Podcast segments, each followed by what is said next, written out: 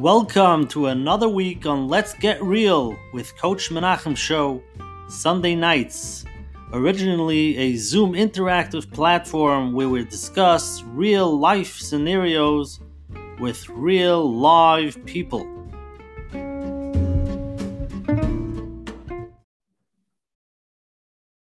Hi, everybody. Welcome to tonight's amazing program. Tonight, we have a Murray Kashir. Uh, tonight is Shir number 94 with Coach Menachem Bernfeld, the Let's Get Real program. And uh, again, I always start off thanking everybody who comes every week for posting on the WhatsApp statuses, telling people about the program. Again, please tell friends and family, post it all over. We have an amazing packed program, a lineup of speakers, therapists. It's going to be getting more and more wild. So get get filled, and uh, it's going to be an unbelievable uh, next few months. We're ready full till July. So uh, FYI. So again, a, great shkoya for everybody posting it and for the share growing. Again, if anybody wants to join out the WhatsApp status, uh, every Sunday I send out the, the, the, flyer. Please WhatsApp me at 848-525-0066. Again, that's 848-525-0066 and say my number in the phone. And every Sunday in the morning with Shem, I'll send you the flyer. You can post it, let the family know about it, put on your family chats so we can all grow zusammen. If anybody's watching the replay of the share on YouTube, please click on the like button and click on the subscribe button. So on the Hashem, every Monday, 3 a.m. when Menachem puts up this the Sunday share, you get a ding, you know about it, you get to watch it over and really, really grow together with us on these programs. I want to start first with thanking our advertising sponsor, the Lakewood Scoop, for promoting us over here in Lakewood. Special thank you to Rabbi and Yaniv Chazak. Chazak offers programming from all. For more information, go to chazak.org. Special thank you to Chayla Kaufman and Shmuel from JCN, the Jewish Content Network, for always promoting us on all the digital platforms. Coach Menachem is now collaborating with OK Clarity to bring greater health and wellness to the Jewish community around the globe. OK Clarity is the online platform for mental health support the Jewish community. OKClarity.com. You will find the best therapists, coaches, nutritionists, engage in forums and stay inspired. Links will be emailed after the show. Again, just to re, restart, reiterate again, Coach Menachem started writing two books. We're doing 40 shiurim per book. Shlomo, Shlomo Usha Tauber is shir number 94. He's in book three. So um, we're doing a little trying to raise some money to for the books. So will email after the shir all the links that anybody wants to contribute to sponsor a shir to help it be in all the bookstores. Please uh, join, help us grow it together.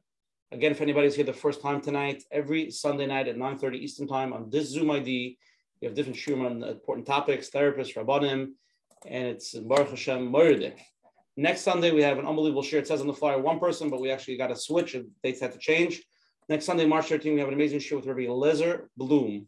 He's LMFT. He's from Hollywood, Florida. It's going to be share number 95. It's going to be date night with Coach Menachem. We're be discussing what is truly getting in the way of your connection, your marriage, what you could do about it. It's EFT, a roadmap to deepen your marriage. EFT stands for emotionally focused therapy. And he's a mumcha of a mumcha in this.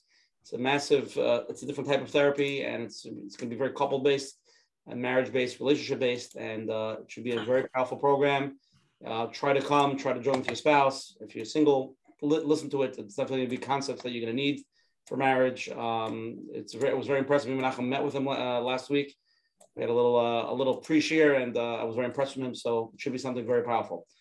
Um, tonight we have the schus and the honor of having world famous Reb Sholem Usha Tauber from Monsey over here tonight with us. Mitzvah We have an amazing event, and uh, thousands of people will watch it. And we'll get back to you in a moment. Tonight we're going to start with the gematria, the new thing that we started doing a gematria share 94.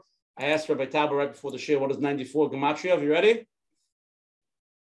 94 is gematria chinuch. Tonight we're going to be talking about chinuch. So that's the gematria for tonight, which is Moiridik. And um, let's start off first with Coach Menachem Bernfeld. Open it up. Take it oh. Welcome everyone to another shir.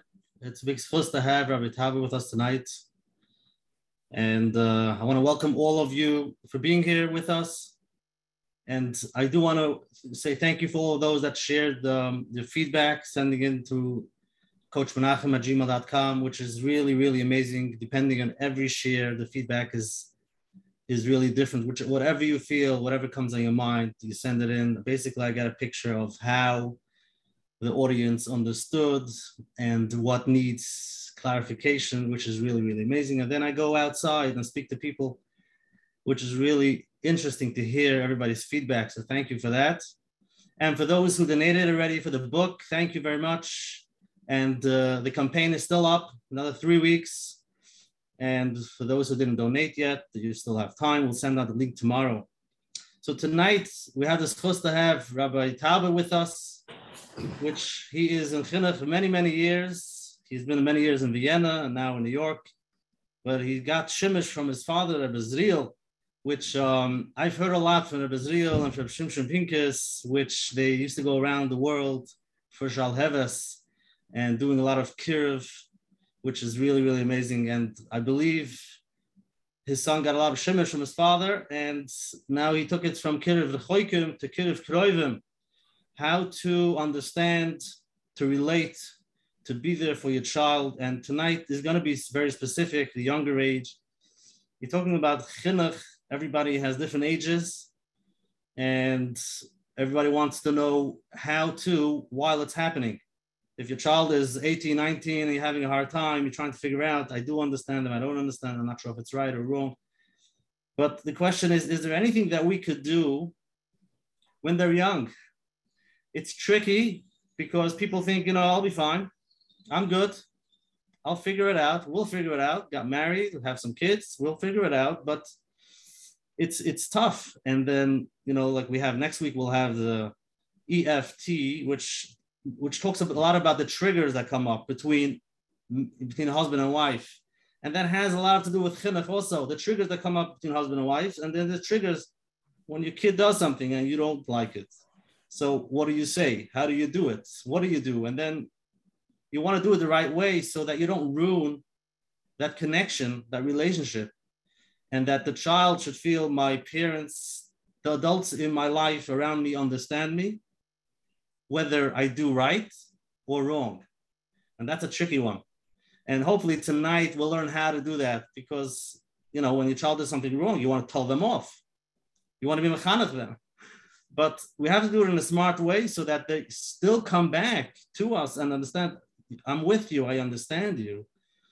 And no matter if you did something wrong, it doesn't take away from who you are. So, Baruch Hashem, we have this chis to have Rabbi Tauber with us, Mitzvah we should have a lot of Siyata de Shemaya, and just sit back and listen. You know, it might bring up some triggers.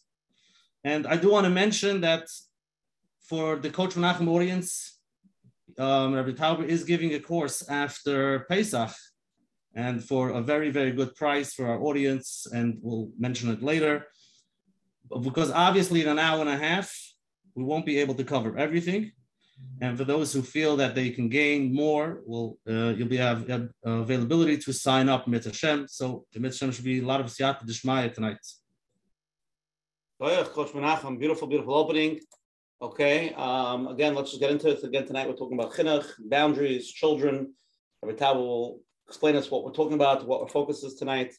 Like Menachem said, you know, the reason why we, spoke to Rabbi Tauber a little bit about the follow up about the class. A lot of times after we have certain shiurim, a lot of people like they wanted to take it to the next level because again, the shiur is very global, very general, and you know, Rabbi Tauber focuses on this and he does classes. So we felt it would be a tremendous benefit for people, you know, if they really feel they could help them with their children, raising them, younger children. There's a certain, you know, basic boundaries where today's, you know, everybody struggles with this. Everybody. so uh, definitely could be very helpful. So that's why we, we thought it would be a great a great thing, you know, for after Pesach. I always say, no, the New Year's resolution after Pesach, we'll take care of it. So again, let's start. I'm going to read Rabbi Tauber's uh, bio, Matshem, and uh, we're going to get into it. Rabbi Shlomo Usha Tauber, the son of the late Rabbi Zriel Tauber Zechat Tzadok Levrocha, was the founder is the founder of Kesher Coaching, an institute focused on helping spouses and parents become really close and connected to each other. Rabbi Tauber is a sought after speaker worldwide, and besides counseling people privately, on a variety of issues. He's also teaching small online and face-to-face groups in depth with subjects of chinuch and shalom bayis and self-improvement. Rabbi Talbot for coming here tonight, and the floor is yours. You are very, very welcome. When do you do the the the poll? Right after right after you speak, we'll jump the poll. Unless you want to do it now, whatever you want.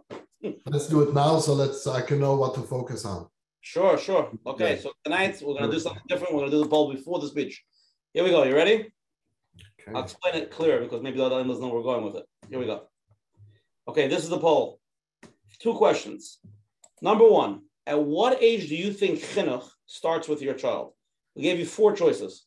Okay? 30 days after they're born, two plus years old, six plus years old, or bar bas mitzvah.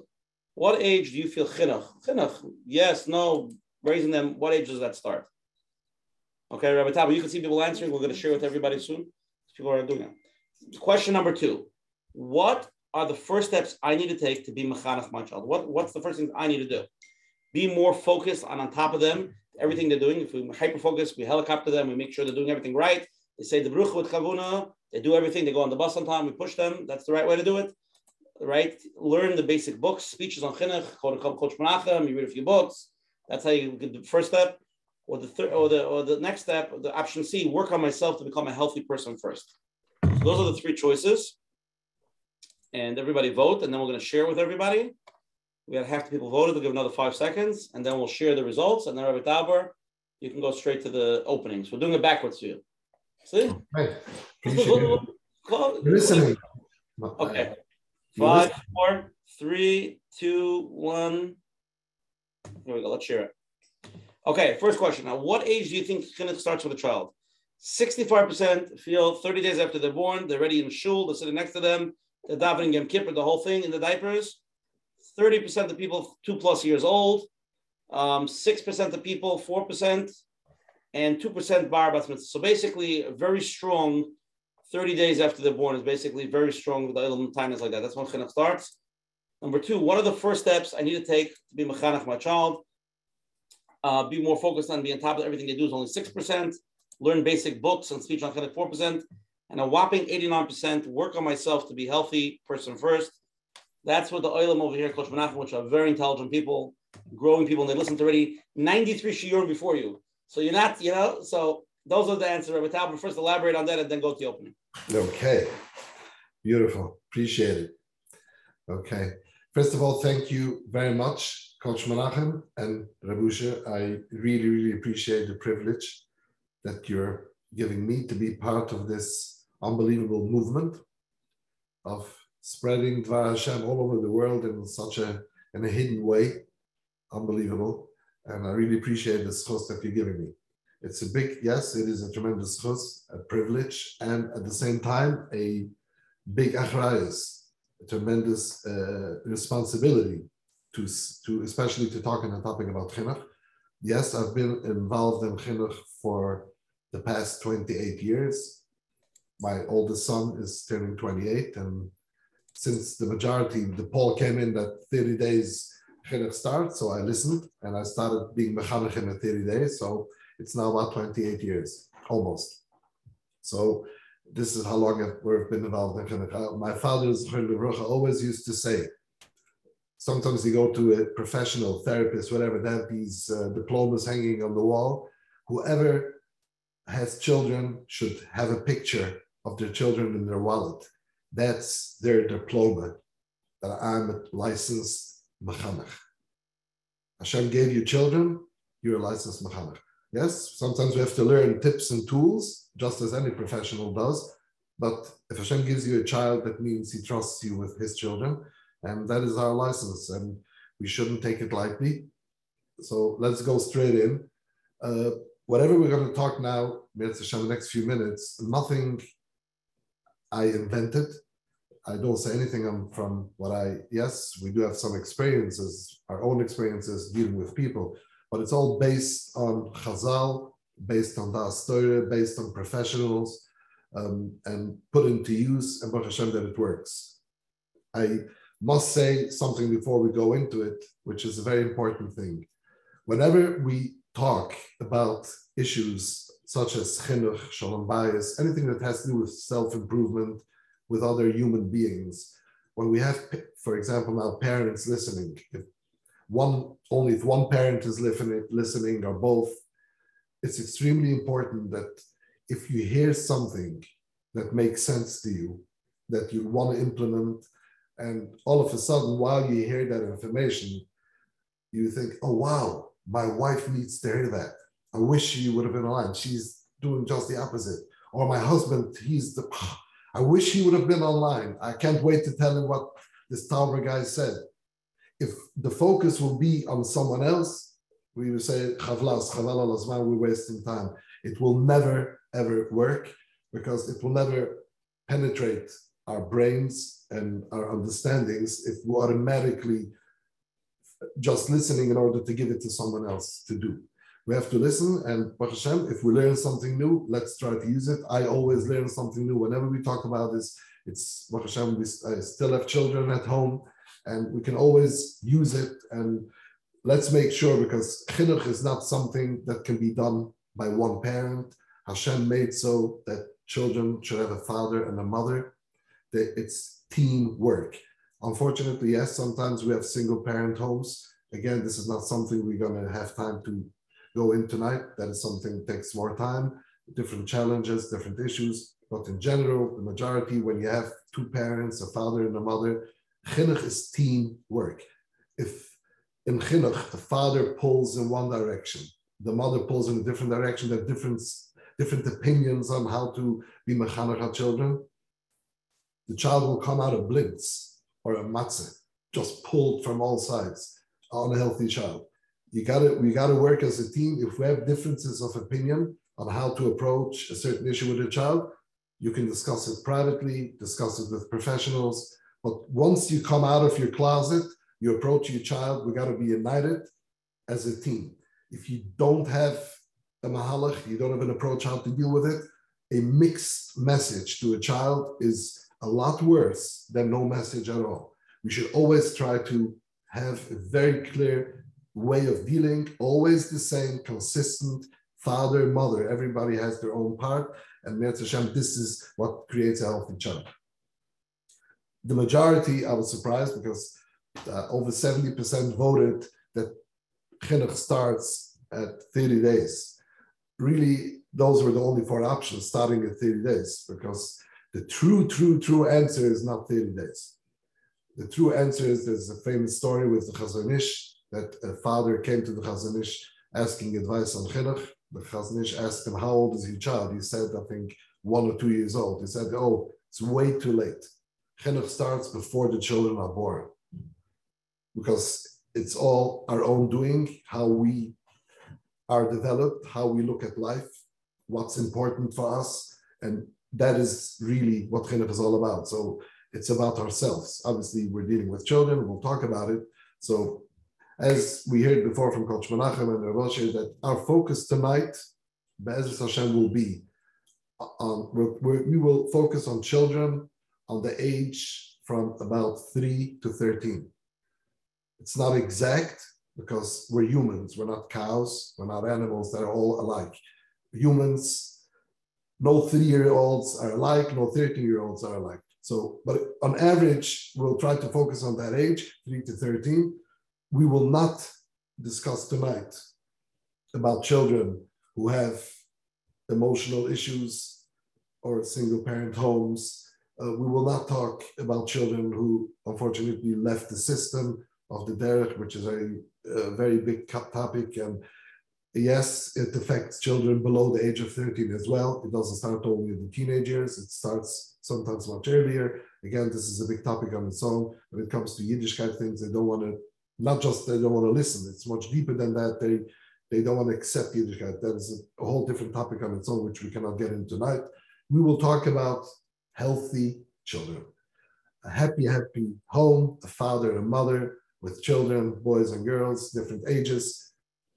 Yes, part of being a healthy child is they don't listen, they don't obey rules, they try to break rules, they talk back at us, this is all part of being a healthy, normal child. And this is what we're going to try to focus as you put it out, how to set healthy boundaries. Every child, um, this is, I'm a million percent on what I'm going to say now. Every single child wants to listen to their parents. It's part of their DNA of a child. They want to be told what to do and they want to listen. If you have a child who does not want to accept rules from you. It's something we have to look, what am I not doing properly or what am I doing wrong or not in the right way? It's not always wrong. Sometimes I'm, I'm doing something that is affecting my child in a way that the child is acting out against their own will. They want to listen, they need it. A child needs guidance, a child needs boundaries. It's part of being a healthy child. And if not, there's a reason for it. Hashem created us, human beings, with needs. I'm going to talk about basic needs. We all have needs and wants and desires that we can live without. I'm talking about basic, basic needs, such as we have a basic need for oxygen, we have a basic need for food, we have a basic need to sleep. These are all basic needs. We all have a basic need, which is called, we'll call it power. Every single person wants to be empowered, they want to be listened to, they don't like to be told what to do. That's all part of being having the need for power. It's a healthy need. It's, there's nothing wrong with it most of the time when you have a child who has a hard time accepting boundaries and rules 99% i'm talking about healthy children now the reason why they can't accept this is because their need for power is on a high level. On a scale from 1 to 10 every the average person out there which is, is about 4 to 5 then they can accept boundaries with having that for power and that number. Once a child is born, and again, this is part of their tchulas nefesh. It's not a mid, it's not a character, it's their personality. They cannot change it. And if we're going to try to take away the power from them, we'll break them. We won't bend them, we'll break them. And that's permanent damage. So when we're dealing with children, there's boundaries that every child can accept. Yes, we'll always have in every family, one child, two children, one of them that will have this higher need for power that we have to notice it. We have to make, we have to take issue with that. And with that child, we have to deal with this child in a different way. It's not that they're special. No, as we, hopefully it will come out later in the talk that during the next two hours with many examples how you can deal with every child in a different way. They don't even notice it. It's, but again, this is our job as parents to notice It's our job to know our children, focus on every child separately. And this is what we need to do. So coming back now to this need, this need for power. Again, Rasha and Menachem, both of you mentioned it before. I'll just repeat it that this is a public forum. This is not private, small groups. This is a public forum with many, many people. So I'm very limited with detailed advice uh, we'll just we'll just give just a few foundations, this about it, and I'll speak a bit in, in, in, broad strokes, but I have no choice. But hopefully, at some time, we'll, we'll have an opportunity to get into more and more details. What is a mechanech? We're parents. Where every parent is a mechanech. How? What's the right word? How would you define the word? What is the role of a mechanech? There's yes, we, we all know this famous saying that every Jewish mother is a is a cook, a cleaning person, a nurse, a psychologist, a psychiatrist, blah blah. All. But there is one word that you can define what a mechanech is in one word. We're salespeople. We're selling something. The father is a salesman. The mother is a sales lady. We're selling something. We're selling humanity, Menschlichkeit. We're selling characters, midas. We're selling Yiddishkeit. We're selling Hashem. We're selling Torah, Yiddish homes. We're selling something. We have customers. We have our children who are buyers. We are the sellers. Now, in order to be a good salesperson, we all know the first thing you have to do is you really have to believe in the product that you sell. If you don't really, really strongly believe in what you're selling, you will not be a successful salesperson. Another part, you have to use it. If you don't use what you're selling, you're using your competitor's thing, no one is going to buy from you.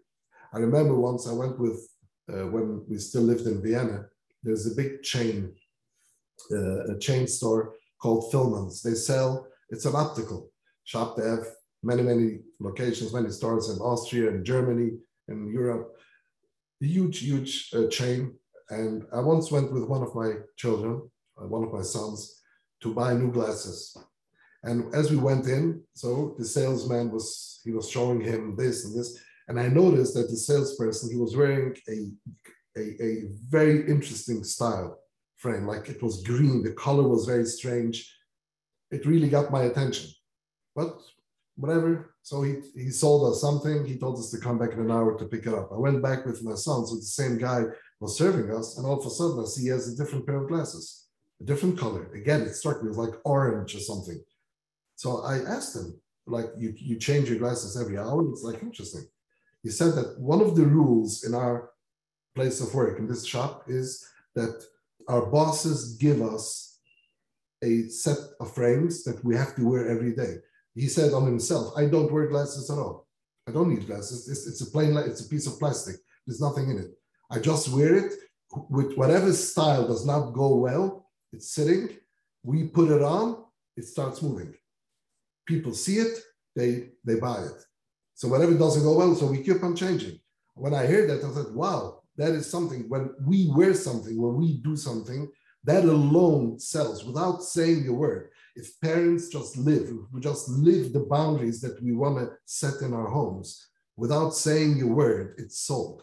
Now, obviously, they're children, they need guidance, which we'll talk about. But the number one is let's focus on being sales people to use our product and to believe in our products. That's number one. Let, let me give you three examples. What happens in an average Jewish home? A child who doesn't want to daven let's pick a, I don't know, eight, nine, 10 year old child. You take the child to, to, to shul on Shabbos, you set him next to you, you open the siddur, and you tell him, daven. Okay? And he stands there with a siddur, you know, like this, half asleep, and he's saying the words, he's listening, he's a, he's a good child. He's saying, but he's all out, or half asleep.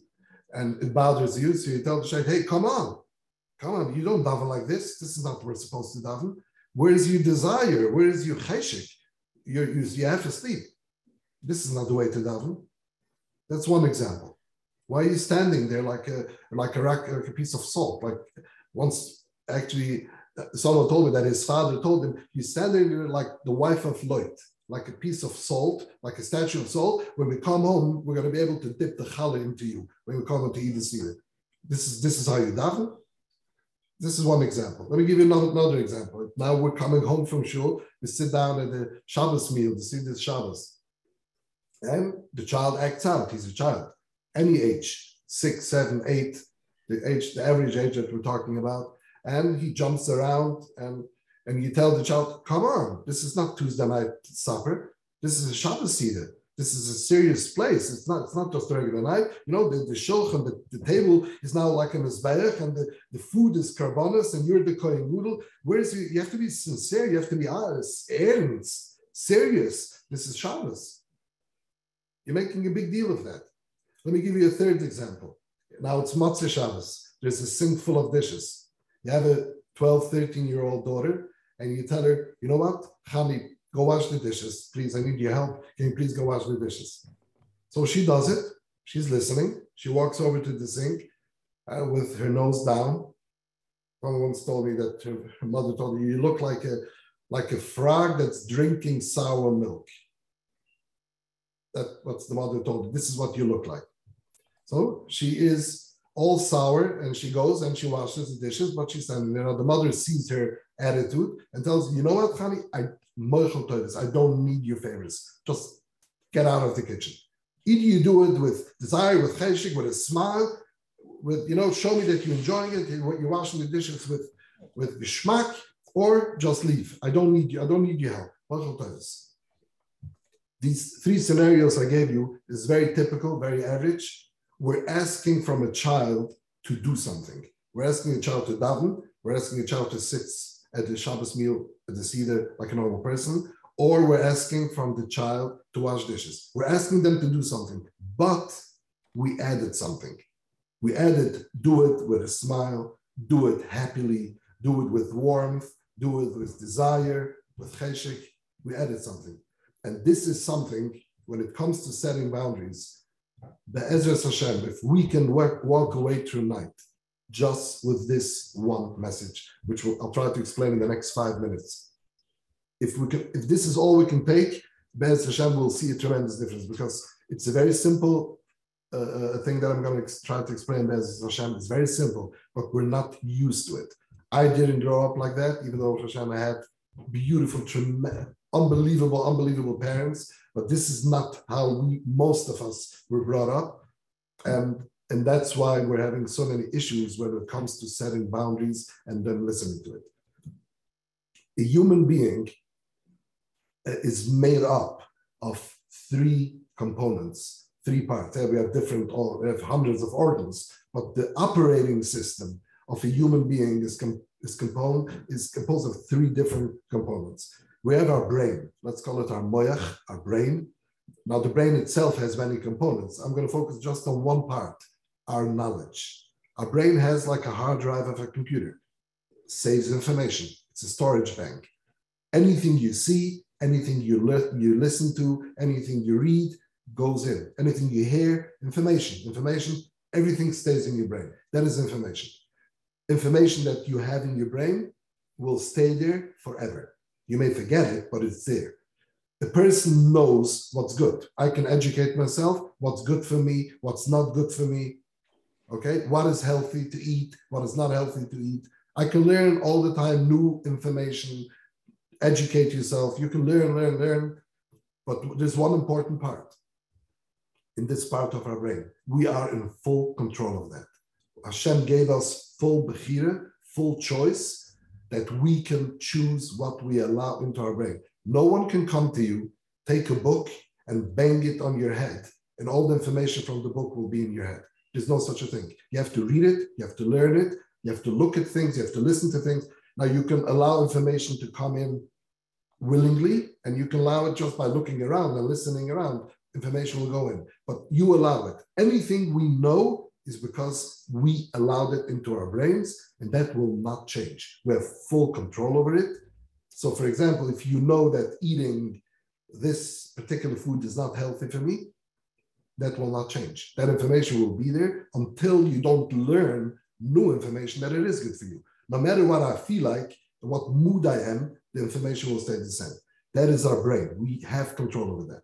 Our second component is our actions, what we do. We have our hands, our feet, all everything we do, our mouth, what we say. Again, what we do or we don't do, we have full choice. Hashem gave us the Bechira. We have full control over that, that we can do what we want. I cannot, I don't have to do what I don't want. Someone can force me to do certain things, but then that's not me doing it. Someone else is doing it and using my body, forcing me to do it. But something that I do on my own, this is my own choice. That is the second part. So the first two parts, a person has full control over it. That's our knowledge and our actions. The most important part, our third component, which is called in Sfarim the lev, the heart, our feelings, loss, being sad, being happy, being angry, being relaxed. All, all these emotional feelings that we have, being in a good mood, a bad mood, waking up on the left side, waking up on the right side, all these expressions, all these mood swings, all feelings that we have, we don't have control over it.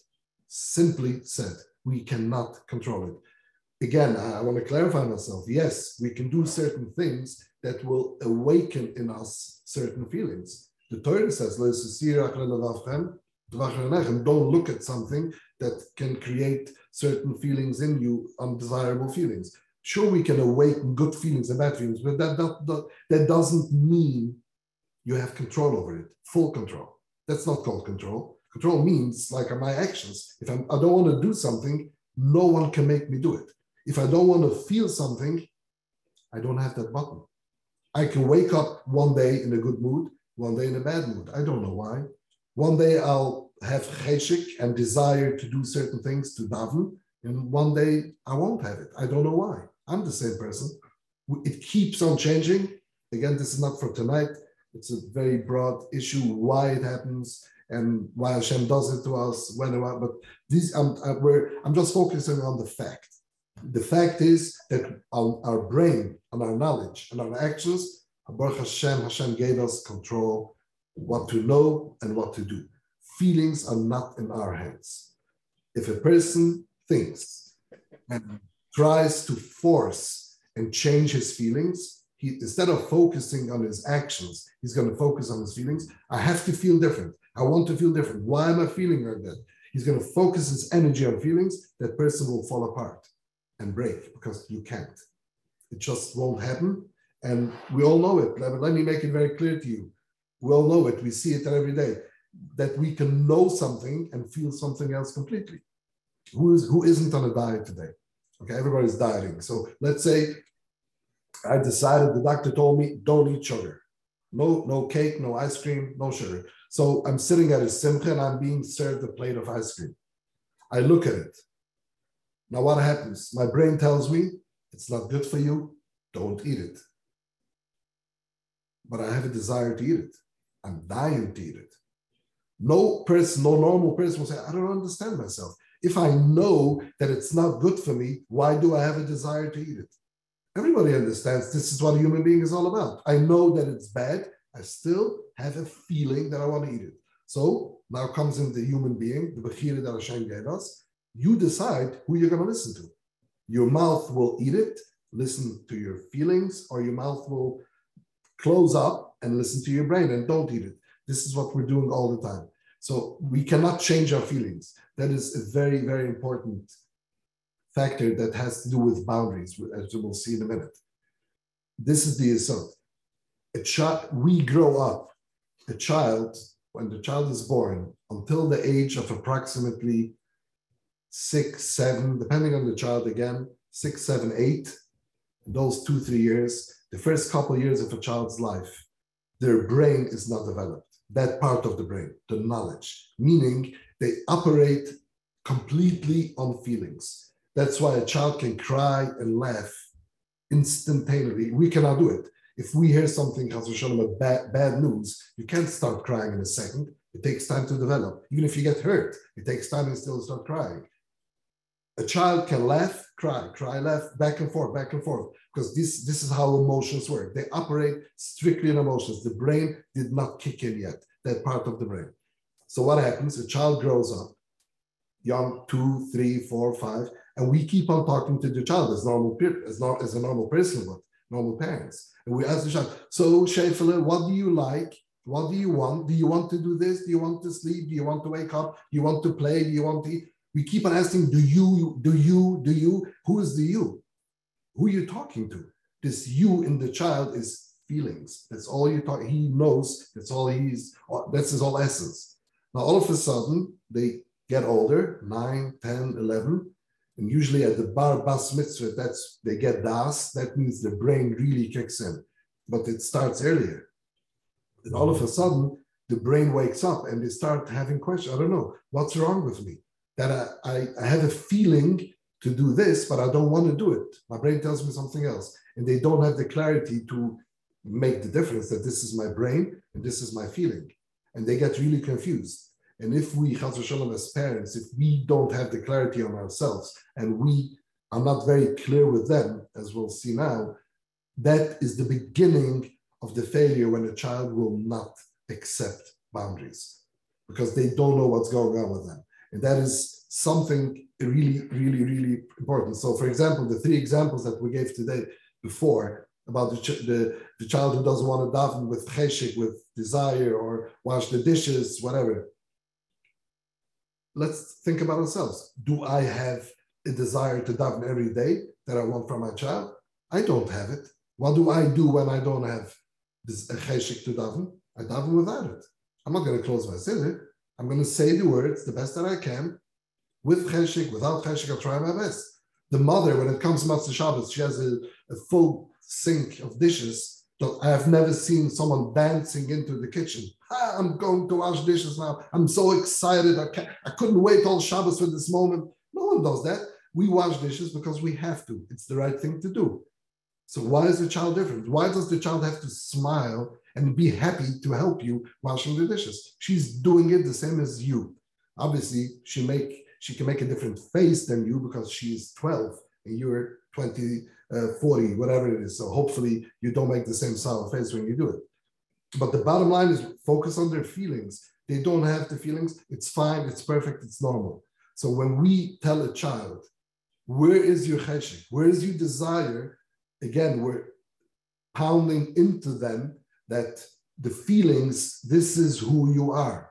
We're just nailing it again, nailing it. You are, if you have a good feeling, you're a good child. if you don't have the good feelings, you're a bad child. And that is not true because they don't have uh, control over it, just as we don't have it. So I'm going to give you one more example, which I got a lot of questions on it, which is a big issue in every home. A child who, I don't maybe this audience, uh, yeah, no, it's a big audience here. Maybe this audience doesn't have the issue, but probably everybody here, there is such a thing that a child has a hard time getting up in the morning, getting out of bed. Right? it's quite common. So let's, so what happens? Classic. A child is struggling getting up. They obviously this it happens once a week, once a month, every day. They're having issues with getting up, depending on the age of the child. What happens one day? The child has a trip. They have to go to school early because they're going on a trip or they're going to the airport, whatever it is. So the child wakes up an hour before time to bed. All of a sudden, the child jumps out of bed. Yeah, common sense. Chaz Shalom, what can happen when we tell a child, ah, you see, Moshe, if you want to get up, you can get up. Now I see when, when you have a trip or, or whatever, you're going to the airport, all of a sudden you can get out of bed in the morning. You can't do it. You just don't want to. When you when it comes to go to Cheder, that's you're not interested. It's not that you don't want to go to daven, you don't want to go to Cheder. That's when I'm, we keep on saying this, everybody in their own words, that hey, now I have proof that if you want to get up, you can. All the other days when you're not, that means you don't want to. To tell this to a child, first of all, it's it's an outright lie. It's just not true. And it's poison to tell this to a child. Because a child does want to get up on time. You know why they don't? Because they're having the same problem as we have when we have to get up in the morning. I also have a hard time getting out of bed in the morning. Why do I get out? Because I have to go to Minyan, I have to go to work, I have a reason that is very powerful, more powerful than my desire to stay in bed. So when the, the child doesn't have that, you can't expect from a child for him going to cheder or school should be on the same level as you going to your job. It's just not. It's, it's just not. It's, it can never happen. This is a child. So when they have a trip or going to the airport, yes, then they're equal to us. As the same reason we can get out of bed in the morning, they can get out of morning. So what do we have to do when we when we have a child that's struggling to get up, to get out of bed in the morning on time? Take a day when they were successful, when they were able to get out of bed, and tell the child, you know, Chami, I saw you in the morning when you got out of bed. I noticed on you how hard it was for you. Wow. Even though it was so hard for you, you still did it. You did what you wanted.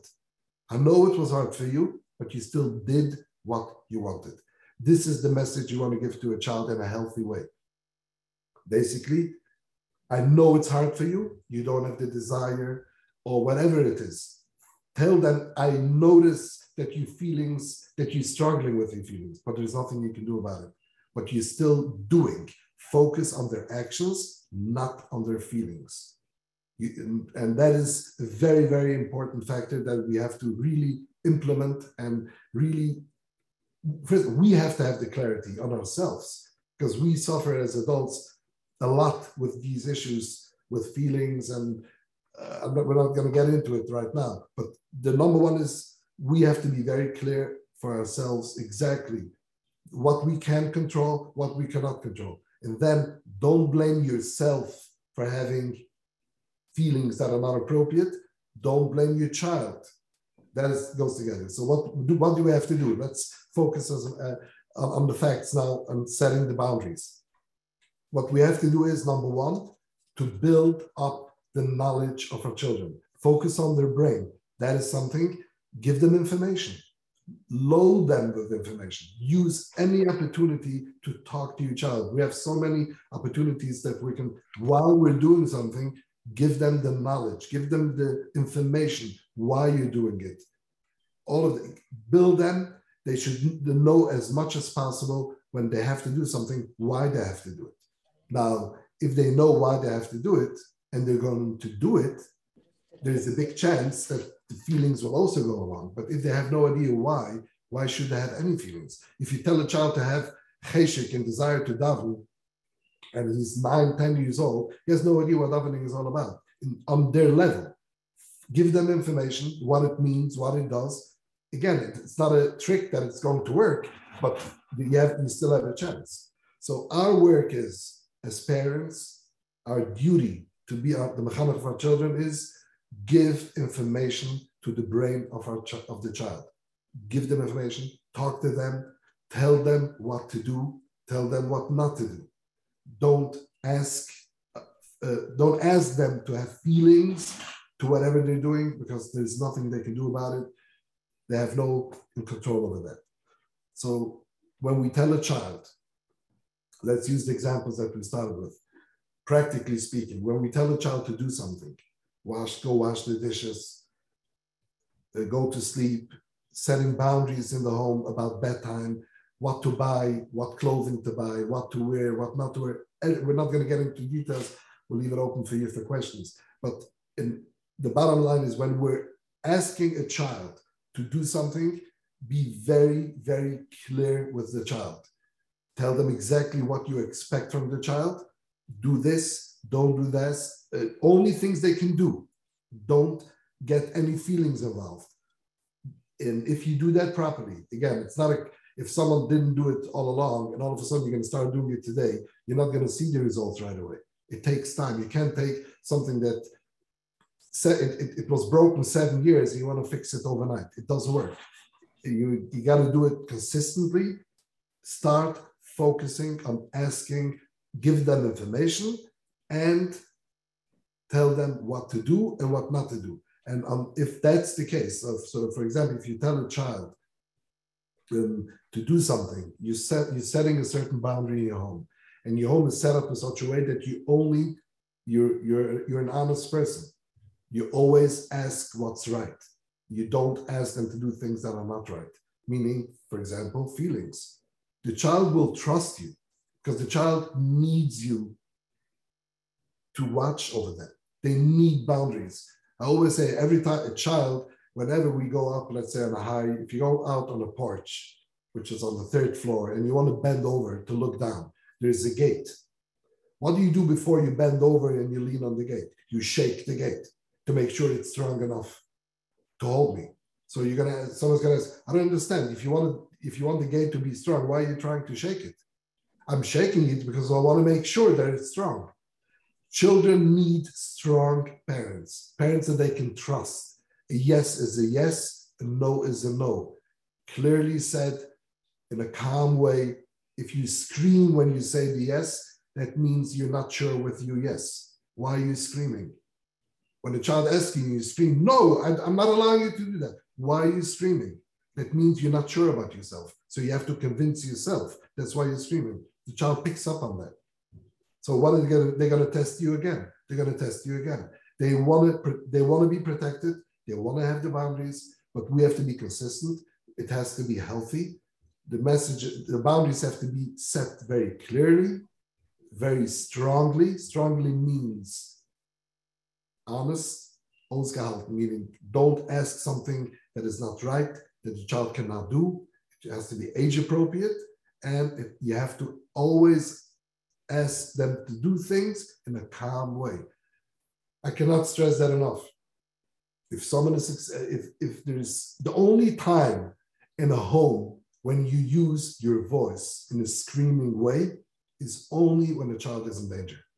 That is the only time you do that when a child does something dangerous and you got to stop them, call turkey, stop. You get a scream. So if it's in a household that you never scream and all of a sudden you're screaming, the child will stop doing what they're doing when, when the child is in danger. Other than that, there's never a reason to scream. And if you're screaming, it's a sign of weakness. And if you're weak, the child will take advantage of you. So why should he listen to you if you're a weak person? But if you're strong, meaning you're consistent, you're firm, a yes means a yes. And because the child is going to ask 10 times the same thing over and over again, you're not going to change your opinion because of that. But if you do that consistently in a very calm way, Shefila, I already told you no. And he asks again, no, you say it with the same calm voice. If you keep on raising, raising, raising your voice every time, the no gets higher and higher. And then at the 10th time, you say yes, that is the worst that can ever happen. What, what happens to a child is a child once told me, Oh, in our house, we have a sales price. We have a price list. As to what does it mean a price list? Oh, we know that if we want to go out to play in the evening out on the street, we know that we got to ask three times. From mommy, we got to ask three times. From tati, we got to ask four times.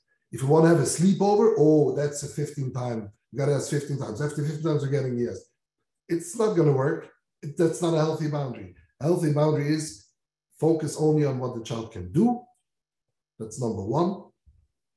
Say it in the right tone, in the right way, be consistent, and the child will listen to you. You never have to be afraid that Chaz the child will get turned off. We were so afraid to be strict with our children to set healthy boundaries because what's going on that all, so many stories that we have that we hear children leaving. It, no child left because of this. Never ever. Ask anyone who's involved dealing with these children who leave our system. No one left because they had a healthy parent who gave them healthy boundaries, what the child needs. I think I'll stop right here and I'll I'll give you back the floor. Wow, beautiful opening, stark. Um, a lot of people are texting questions. Again, before we get into the questions, uh, we have Rabbi Tauber here. This is, you know, this is his Indian. This is what he's Isaac in. If anybody has any questions, please text me, Asher Parnas. We have a list of people that want to go live. There's a bunch of questions that got sent in. We want to get through. And uh, there's a lot to ask. Chinuch is a, is a big topic. Um, so definitely let's get into it. We'll start off with a few questions, Rabbi Tauber. Yes. And let's go. Okay. A little more detailed. So somebody sent in when I ask my child to help around the house to put away simple stuff, is that considered a chinuch thing? I'm teaching them to clean up nach Shabbos, or is it considered that I'm controlling my child's behavior? Very, very good question. And that's a very broad question because it's not only with helping, it's it's something that uh, takes over the entire household. Is telling a child what to do a chinuch issue or a control issue? Okay. Now that depends on the child. Uh, that is something I, I, I, think I should clarify. It depends on the child. Some children who, who their need for power, for example, is at level two or three on the scale, they will accept any um, um, demand or request with no problem. Do this, do that, no problem, no problem. They'll, they'll just listen because they want to listen and they have no problem accepting it. If you have a child that has a higher need for power and you tell them, for example, what your question was, clean up the room. Now, if this is a child with high with a high need for power, what happens is even though the child wants to do it, they really want to. I have no doubt in that. The child wants to listen, they want to please the parents, they want to do it. What, hap- what happens was they just got stung. Ouch. They were, it just hurts them. It's just a matter of fact that they're in pain that someone told them what to do, even if they want to do it. So what is the that does not mean that if you have a child like that and the child interprets it into control, a child like that takes it from a chinuch uh, aspect and make, turns it into a controlling thing. Oh, you're controlling me all the time. You're controlling me all the time. We're not controlling them. We're, we're telling every child the same thing. One child has no problem with it. This particular child that blames and claims that they're being controlled is because they're having a hard time getting it. So with a child like that, you want to deal with this child a little bit different. So I think if you should I explain, give you two, three examples how to deal with such a child? One, one or two examples, yeah. Okay, so I give, you, give you one example. A child that has a high need for power. Number one, which is common sense, limit your requests. We have no idea, anybody of us, if we should ever put in a recorder into our kitchen, supper time, from five in the afternoon until bedtime, how many times we tell our children what to do. Sit down, get up, do this, do this, be quiet, talk, pick up the phone, hang up the phone. Oh, so many requests, sit down, we keep on telling children what to do. Now, an average child, no problem. But with a child with this high need for power, every time they're being told what to do, it's a stoch. They got stung. Wow. Again, again, again. So it comes to a point that they break. So with a child that you know, get to know your child, that this child has a hard time accepting requests. They have a hard time accepting boundaries, even if they want to do it. First of all, limit your requests. You don't have to tell them when you put their supper on the table, there's no reason you have to tell this child, go sit down.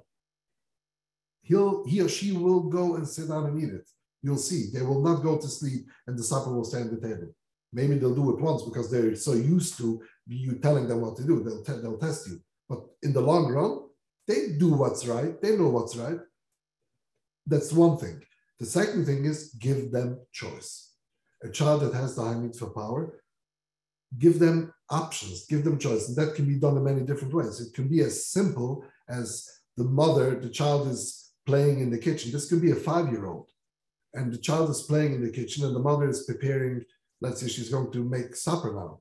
And she asks the child, so what, what do you think I should make for supper today? Should I cook rice or potatoes? For you, makes no difference. You're going to do whatever the child tells you. But that child got a dose of power. My mother asked me what to do, what to make for supper. She doesn't even know what she's getting. That tank of power just got an infusion. It got filled. So anytime you give a child like that choices, it fills that need. So when it comes it's full, full, full. It's 75% full. Now, when it comes to going to sleep, and you tell this child, now it's bedtime, you have to go to bed, it's still hard for them, but it's much easier for them to listen to you to go to bed at nine o'clock with a full stomach, meaning a full tank of power, than an empty tank. And that is something where if you have a child that has issues with accepting control, accepting boundaries, give them. This is one example of giving them choice like telling they should tell you what to do in certain ways, or practically speaking, the child is playing outside and it's bedtime. So the child wants to go out to, to play. So you tell the child, so you know, Moshe, eight o'clock is bedtime. You know that, right? So you're going out to play now. What do you think? What time do you are you going to get in to be in bed on time at eight?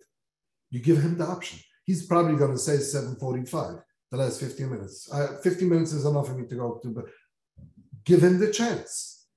I gave you the option. So let him, 8, 7.45, you make sure that he comes in. And if he's not in bed at 8, the next day you tell him, look, yesterday it didn't work out. Do you think you can do it in 15 minutes? You want to try it again? Or do you maybe you want to change your options?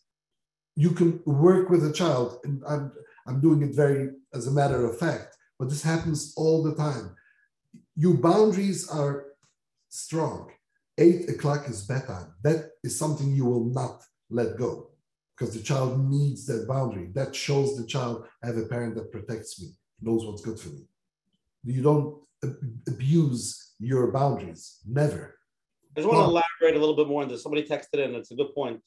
How do I stay in control of myself when a child doesn't cooperate, doesn't pitch, and, and doesn't stop fighting? So you tell the child, eight o'clock, you tell the child, clean up the dishes, help it. Yeah, and then and the child says, you know, you know, nice way, kishmach, doesn't do it. So how do we stay in control and swallow that pill? Logic, I mean, it's emotional, so it's hard. Okay. Now, obviously, you understand this question has nothing to do with chinuch now. Right. It's the self-control of it because the child self-control. There's nothing to do with chinuch. So again, it's information. I can tell you what I use for myself. Yeah. The more we educate ourselves if I understand why do we get so upset when a child disobeys our orders? For two reasons. Number one, we think that the child is bad. This is a bad child with a huge Yetzer Hara. I got to crush this Yetzer Hara out of him, push it out. That's number one, why we get so upset that I'm having a bad child. What can I do? And the second reason is because we take it personal. That the reason my child is not listening to me is because he's laughing. I'm his laughing. Like he's, he doesn't, he ignores me. Both are not true. This child is not a bad child that he doesn't listen. And he's not doing it to spite you. It has nothing to do with you. He doesn't mean you. So the more you understand where this child is coming from, you can stay calm. Because you, you like any nurse, go to a hospital, the nurses go from bed to bed. They have sometimes I, I watch it sometimes if if unfortunately you have to be in a hospital sometimes I like to watch the emotions behind their actions. They can deal with people who scream, say bad words to them, like really not appreciating the work they do. They they don't even they don't even blink. Why? Because they know these are sick people. A person who is in pain is in a bad mood. They will not be appreciative. Most people, they'll be obnoxious. They know it. They don't take it personally. Uh, anybody, any professional who takes their work personal will get burned out very soon, very fast. So the same is with parents. If you know your child does not mean, he doesn't mean to hurt you, to disrespect you, he's doing it for their own needs. This child is basically hurt, they're in pain. Someone told me what to do. It's very hard for them to accept. It has nothing to do with you. So if I know that the child does not mean me, I'll stay calm. I'll just say it again. Now, this depends on the age. So, uh, in a young child that you can physically take and put into bed, that is one thing. Older children, you cannot physically pick them up and put them into bed because just, it just won't work. So obviously, this this is something I don't think we'll have time to get into that. How to set, how to move to the next step after the boundaries if they don't listen on a constant basis about punishing, about rewards, and all this, all these things. How do you deal with that? Again, this is something we discuss in great detail in the course. But in, in one word, as answering your question, how do you stay calm? Build, get information, understand why the child is doing it. And a lot of a lot of emotion, emotional work for the parents. Right. A lot of emotional work. I just I know we're not discussing um Cheder teachers. I just if I can throw in what should a teacher or a rebbe do with such a child that needs control? You're talking about 28 or 32 in the class. Um, I love that question. Thank you. I really appreciate it because I have something to say on that. Once uh, a, a, teacher told me, she asked me about a specific girl that she had in class that just was totally out of control. She was a very difficult kid, difficult home, difficult kid. So she asked me, and long to make uh, to make a long story short, she told me, "Look, it's either me or her. I can take. I have 30 girls in the class. 29 I can deal with. There are all kinds of. Uh, it's also not easy. This child, if this child will be in my class, I'm leaving. I can't. It's either me or her. I told her, you know, if if you uh, a doctor who works as a psychiatrist, who works in a psychiatric ward in a hospital, what's his job? He, go, he comes in, he walks, goes from room to room, evaluating his patients, looking at them. These are unhealthy people, yeah, psychiatric ward. You're talking about very unhealthy people. He observes them, looks at them, and prescribes the medicine accordingly. Imagine a doctor comes into a room and there's a, a patient screaming and hollering, "Get out of my room! I don't talk about it!" Screaming. The doctor, oh, oh, oh, it's either me or you if you're not going to stop screaming, I'm leaving. That's not a doctor. Listen to the screams. This, this is an unhealthy person. He or she is screaming for a reason. Listen, prescribe medication for the reason they're screaming. You, you're a teacher. You're telling me I'm leaving if this child is in class. So why are you a teacher? You don't belong in the class to begin with. I'm not talking about as unique, unique cases. I'm talking about 80, 90% of issues that happens in a class, either school doesn't make a difference. When you have a child that's struggling, that's why I'm the Rebbe, I'm the teacher, not to say, you know what, if you're sick, I'm not going to be your doctor. I'm I'm the doctor because you're sick. If you have a child that's struggling in class, there is a lot along those lines that can be used in the classroom as well. In a certain way, it's easier because they're all the same age. At home, you have different ages. So the approach to the seven year old is different than to the 17 year old. In a class, when you take a certain approach, they're all the same age. It's much easier. You see the progress much faster and, and you understand the issues much easier because in a child, when you have 30 children in the class and the teacher comes in and says, everybody sit down. It's so black and white to see 27 children will sit down and two of them will remain standing for another 10, 15 seconds, and one will have to be told again until they sit down. What just happened? 27 children have no problem accepting the boundaries, rules, control. You told they know they have to sit down. There's no question. All every child knows the teacher comes in, you have to sit down. They're willing to listen. So 27 sit down immediately. Two of them, they're in the diff- they have their, their need for power is number seven, eight. So uh, they just, uh, uh, uh, okay, I'll wait five seconds and I'll sit down. And one, who's number nine or 10, has to be told again. And if you approach this child, you start to, you're a mechutzef, you're not listening, you're disrespecting, this child has no clue what you want from her or him. I've, this is not connected to chutzpah at all. This child is a good child, wants to listen. They were just beaten with a stick. They were told to sit down. They're playing. You tell a child, a three-year-old child who's playing with a ball, okay, finish, put down the ball. One more throw. They need to throw it one more time. Why? Not that they don't want to listen to you. They, it's hard for them. Some children will put it down right away. Don't take it personal. They don't mean you. It's, it's about them. And if you understand that and you tell a child, wow, I notice it's hard for you to listen. I notice it's hard for you to sit down and you're still doing it because you're a good child. Basically, this is what the child needs to hear that yes, it's hard for me, but I'm still being looked at and appreciated for who I am. Very good. Okay, so there's an interesting question that came in. It's basically a continuation of what we spoke about before. So my son understands the value of doing a mitzvah, but when it when it comes to actually doing it, he does it without any excitement, without without passion. How can I help him to be more enthusiastic about when he does something? He should do it with a geschmack. I think part of it was answered before in the beginning of our talk. Um, anytime a child, when, when you have a child who is struggling with, yes, they know what they have to do, but they have no desire, like, like you asked, they have no cheshik to do it. The reason why this happens is not that because the child doesn't want to do it. It's just for the same reason we don't do it. We also don't have the desire and cheshik all the time to do what we're supposed to do, and we're still doing it. Maybe I should, um, I can give you an amazing story, which I heard from a close relative of mine. In Borough Park, there's a big tzaddik, the Rachmastrivka Rebbe. One of the old, old tzaddikim of our generation.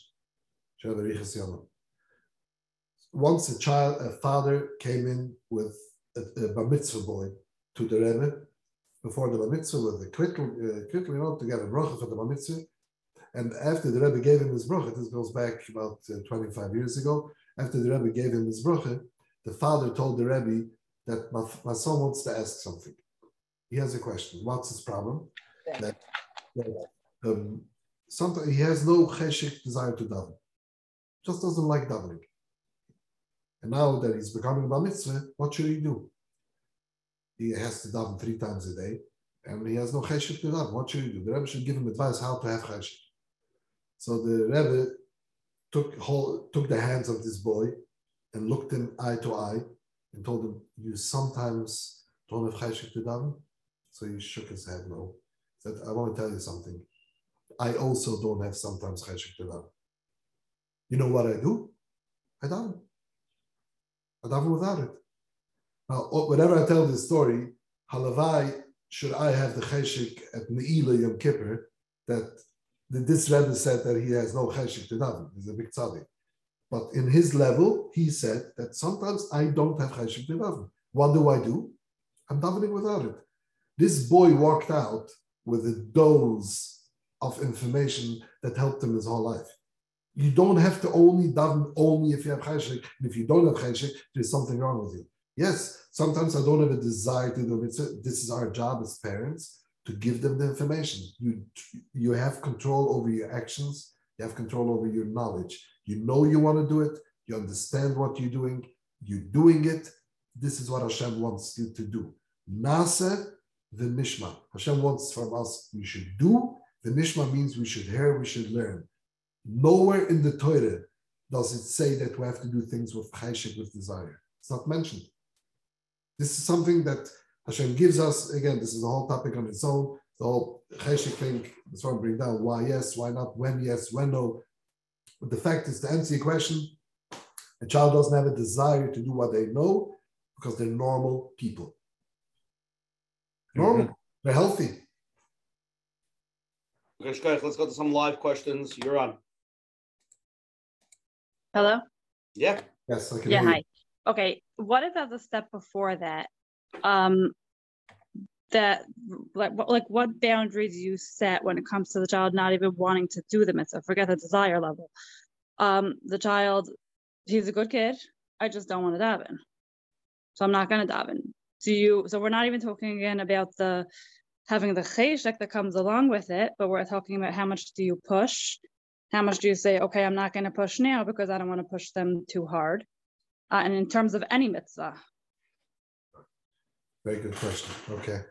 Yes, thank you for bringing it up. Um, obviously, um, it depends on the age of the child. Obviously, um, when a child, I'm going to use your example. You asked about davening. Okay, a child who we're not talking about, he doesn't have a desire to daven. He doesn't want to daven at all. Okay, so it depends on the age. It's got to be age appropriate. Sometimes, unfortunately, I've seen it. We'll take a child who eight, nine, ten, and we're telling them, for example, on Shabbos to daven from the beginning to the end. Why? We have to understand. Let Let's put the put the fact straight. A child until bar bas mitzvah does not have to daven. They patur from all the mitzvahs. It's only because of chinuch that they have to daven. We want them to daven that when they become bar bas mitzvah, it's hard to start something that you've never done in your life. So we're being mechan of them. If by me pushing this child at the age of 9, 10 to daven will be counterproductive to chinuch, why am I doing this? I'm just doing the opposite. I'm going against my own will. I'm trying to be mechanech this child to daven, and I'm basically being mechanech to hate davening. We hear this from children all the time, not from children, from adults. They hate davening because they were forced to daven. It became a bad thing. So let's put it in perspective. Number one, again, this is our own work as parents. I'm starting out at ground, at ground zero. The child does not have to daven. Once that's clear, now let's start this. How old is this child? Does this is this child struggling with ivr? If the child has a hard time saying the words, they're struggling, make them say much less. Give them the big words. If a child has a hard time davening, make them say only nishmas. They don't have to say everything because or baruch she'amar, those that are printed with big words because it's easier for them to say. I always tell parents when I'm many times asked from parents with an oldest child. My child is eight, nine, ten. It's my oldest child, a boy. He doesn't want to daven, and I want him to daven. So I asked him, "What are you asking him?" Well, I'm not going to make it, but from Hodu till lady, like the main part of davening, he should daven. So I always tell these parents, "Do me a favor, write this down on a piece of paper. Write the date that you asked me this question. I asked on this and this date a question about my Moshe, who is 10 years old, that I want him to daven the entire davening on Shabbos. What should I do? Put it away. Ezra Hashem, when your youngest child in 20 years from now will be 10 years old, you're going to come back to me and say, I don't know what to do. The, the rabbi of my child is making him daven, eh, is sending home the papers from Cheder that he has to daven this. It's way too much. What are you? He's only 10 years old. Why does he have to daven so much? What happened? The children didn't change. It's the same 10 years old. We changed. This is my oldest. This is my youngest. With oldest children, it's always that we're they made us parents, so we always want them to do more. The second goes down a level. So, we has again, let's focus on ourselves. Answering your question, it depends on the age of the child. It depends why the child doesn't want to daven. If it's a healthy child who knows how to daven, they know the ivra. You're only asking them what is age, him or her, what is age appropriate for that age. Then you stand on your grounds, the same as with any boundary.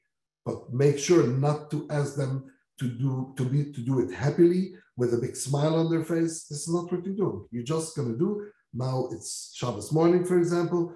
Come, stand by the table, open the siddur. You're gonna say this one page. If you're consistent and calm, the child will do it. A hundred percent. It takes time until they get used to it that my parent, mother, father will only ask me to do what is age appropriate. They do it with warmth. They understand me that I don't want to do it. It's all that is all part of the package. So you're making them listening to you by understanding them. I hope my answer was clear enough. Yeah, Murray Okay, we have so many more questions to go. You're on live. Uh, hi. Um, Yes, so sir. my my ex would always say that you can't make a child do something. You have to convince them to want to do it on their own. Uh, to me, this was almost like letting the child set their own boundaries um, and giving them control of the dynamic. So I'm just wondering, was this attitude a proper perspective? Okay. Um, okay, very, very, it's a broad question. There's a lot of details to it, so I'll just pick on one thing because we don't, the time doesn't allow too much. Um, a hundred percent, I'm, I'm a hundred percent with you. I'm not sure what, what, what your understanding is that there's no such a thing for a child to set their own boundaries because you're just contradicting each other. A a child cannot set their own boundaries. They have their own needs. They have their own wants what they want and need. Yes, but boundaries is not something that a child can set. They don't have the, the ability to do it. They cannot stick to it. They cannot be consistent with boundaries. They're children. Boundaries is always set by a parent. But when it comes to um, being how lenient and how not, again, there is a line that I use, again, coming back to the example that we used before about getting up in the morning. It's something uh, I once discussed it uh, at home with my wife, uh, which a lot of the information I have is from her. Um, she gave me a line that I use a lot when it comes to getting up, making children get up. She told me, Our job is not to make our children get up. Our job is to make our children grow up. Now, once you focus, my focus is to make my child grow up. That is my focus. So sometimes it's get up, sometimes it's get down, sometimes it's eat, sometimes it's don't eat. There's no rules how you make a child grow. So you set your boundaries, and it's all feeding that end desire of making our children growing up. So to answer your question, no, we cannot have our children set their own desires, 100% not. It's self understood. But at the same time, we have to work with the child, with their nature, with their needs, that they should take it in the proper way. Vitaly, let's get into this question. This question, everybody gets the question. You ready? Whatever I ask my daughter to do, her answer is always why. Do I explain? Do I have to explain everything, or just say because the father said, the mother said? How do you deal when the child says why, why, why, Can I ask you why? why? You're saying it so naturally. Okay. All right, today I probably heard it 13 times, so that's one. Why? Okay. That's a very, very, very good point to bring up. Um, again, if it's when a child, uh, let's say if you tell a child it's bedtime, it's eight o'clock, let's say eight year old, nine o'clock, it's bedtime, you got to go to bed. Why? This child did not ask you why. Okay, the child knows that it's bedtime. There's no lack of knowledge here. So when a child asks you why on something that you are convinced that they know why, you're not going to answer the why because you're making a fool of yourself. This is not what they were asking. They said why, they meant something else completely. They meant to say, I don't want to. They meant to say, I'm going to drag out my conversation with you for another 15 minutes so I don't have to go to bed. They have all different reasons why they're saying it. They're just saying why. So you don't answer. This is when you know that they know the answer to the why. If you don't know, you you you never be done the kav uh, kav meaning you don't go l'chumra. If you don't know if the child knows the answer to the why, give them the benefit of the doubt to answer. Now, when to answer, you don't always you don't always have to answer at the moment. So if you tell a child, let's say the child says, "I want to go out to play," it's nine o'clock at night, and you tell the child, "No, you cannot get out. You cannot go to play at uh, no, it's not. It's too late. You can." But why? Why this girl, this friend go? They get into why. So you're not if you're going to start answering them right now the why, you're going to go into an argument. It's never going to end. So what do you say to the child in that moment, at that moment, you say, "Look, you're not going out to play now. It's too late. I understand you ask me why. I want you to understand why, because this way you'll know it for yourself. But not now. Now you're not going out to play. Tomorrow, if you, you come to me, ask me why, I'll explain it to you. 80% she will not come back tomorrow asking you why because she knows why. And if she does come back to you, you have an opportunity to give her, again, get to build up their knowledge, explain to them it's dark, whatever it is, explain them the reason why. But again, you got to be careful that you really know the answer why. Just don't, if we're just shooting no, and then we don't really hold what we, we don't really need, know the reason why we said no, we're, we're in trouble. So again, we have to, again, this comes back to the beginning. We have to be very serious with ourselves. Whatever we do ask from a child, it should be ausgehalten. It should be appropriate and consistent. So the child, there's no lack of trust. When the child asks you why, it's not a reason. It doesn't show that they don't trust you. It's something else. Either they really don't know why, or they're just trying to buy time, or basically saying, I don't want. So the that, that is the answer in short. When the child keeps on saying, why, why, why, you have to know why, why, why. Rabbi Tav, I want to get into a big topic. It's a general question, but I think this is a very, I think this is going to open up the shiur a lot. Bottom line, there's certain things every mishpucha has, you know, certain fine lines, certain things not, certain things, yeah, whatever that is. So the question is more general. When and in which areas do we have to give in sometimes, and when do we have to stand by the principles? For example, how do I know I can't be makpid on everything? So it's what if so? It's only my bottom lines I stand up for. Like, what what when is kedai to give and when is kedai not to give in, and what what things can we be more flexible on? I know it's a very broad question. That is a very no, no, it's a very good question, but it's so I don't even know where, where, where to hold on to it, like which which end to start with, because there's so many. Um, um, um, is there any general rule, certain things that never, never, you'd never bend on, whether it's Yiddishkeit or whatever? Is there certain things that even though you say eight o'clock, you tell the kid ten times, they go to sleep at eight thirty, you tell the kid not to like. What, what things that we have to be solid on? What things can can we be negotiable on? Okay, that, uh, and it's obvious something that is against halacha is non-negotiable. And the, the, way you explain it, if a child wants to do something that is not allowed, or be to do or not to do, whatever it is, you just don't scream, no, we're not allowed to. It's an opportunity to explain to a child something deeper than just saying no. And for example, um, um, you can tell a child, look, I understand you want to do something, but the halacha says that we're not allowed to do it. Let's say a child wants to play with a certain game on Shabbos. It's a classic. Okay, a small child, six, seven year old, certain game, and they know it's Shabbos, but so you can tell the child in one second, we're not, we're not allowed to play. It's mixed. We're not allowed to play with it. No, no, no. And you shut her up. Or you can tell the child, look, I understand that you want to play with it. I fully understand you. But we have a Shulchan Aruch that I'm not in control over that. I also listen to that same Shulchan Aruch when I also have sometimes desires to do differently. I always listen to the same Shulchan Aruch.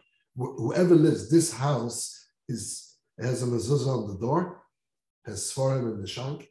We are governed by Hashem and His Torah. The rules of this house is not set by me or by mommy or whatever. It's set by Hashem. Whoever lives in this house listens to those rules. And it's beautiful because we can learn it and understand what's happening, what we're doing. So basically, you're telling the child in a very nice way that you're not just saying no, you're not allowed to do it. This is when it comes to halacha, you're, you're throwing in the beauty of Yiddishkeit. And you're also at the same time giving the child information that this house is ruled by halacha. So it's not I'm not allowing you to do it, it's Hashem who doesn't want you to do it. And I'm also listening to him. So I have no right to tell Hashem, okay, I'm going to break the rules for my daughter for my son. I cannot do that. I don't own the Shulchan to do that. That is when it comes to halacha. When it comes to other things, again, this is something that's very unique. It's very unique for every child. It depends what the rule is, when you do give in, when you don't give in. And Hashem, I'll, I'll talk about it when we when we do the closing. I'll elaborate maybe on that point when to give in, when not to give in in a, in, in a deeper way. But because part of being a, a, healthy person is to give in sometimes. You don't want to be obnoxious. You don't want to be an akshan, saying no, no, no, no, never, and never give up, and never give in, because you want your child, your child also to give in sometimes. So when do we juggle that? How do we teach our children to give in? We'll talk about it later. But to answer your question, that is basically if it's halacha, it's something we cannot do. And you explain why we cannot do it. If it's not halacha, if it's more something you ask them to do, again, if it's bedtime, for example, and the child is really wanting one night to stay up a little bit longer, there's nothing wrong. If you're very consistent on, on, on every night that bedtime is bedtime and all the rules are kept. And one night you really understand why the child wants to stay up later. She has something important to do or a phone call to make, whatever it is.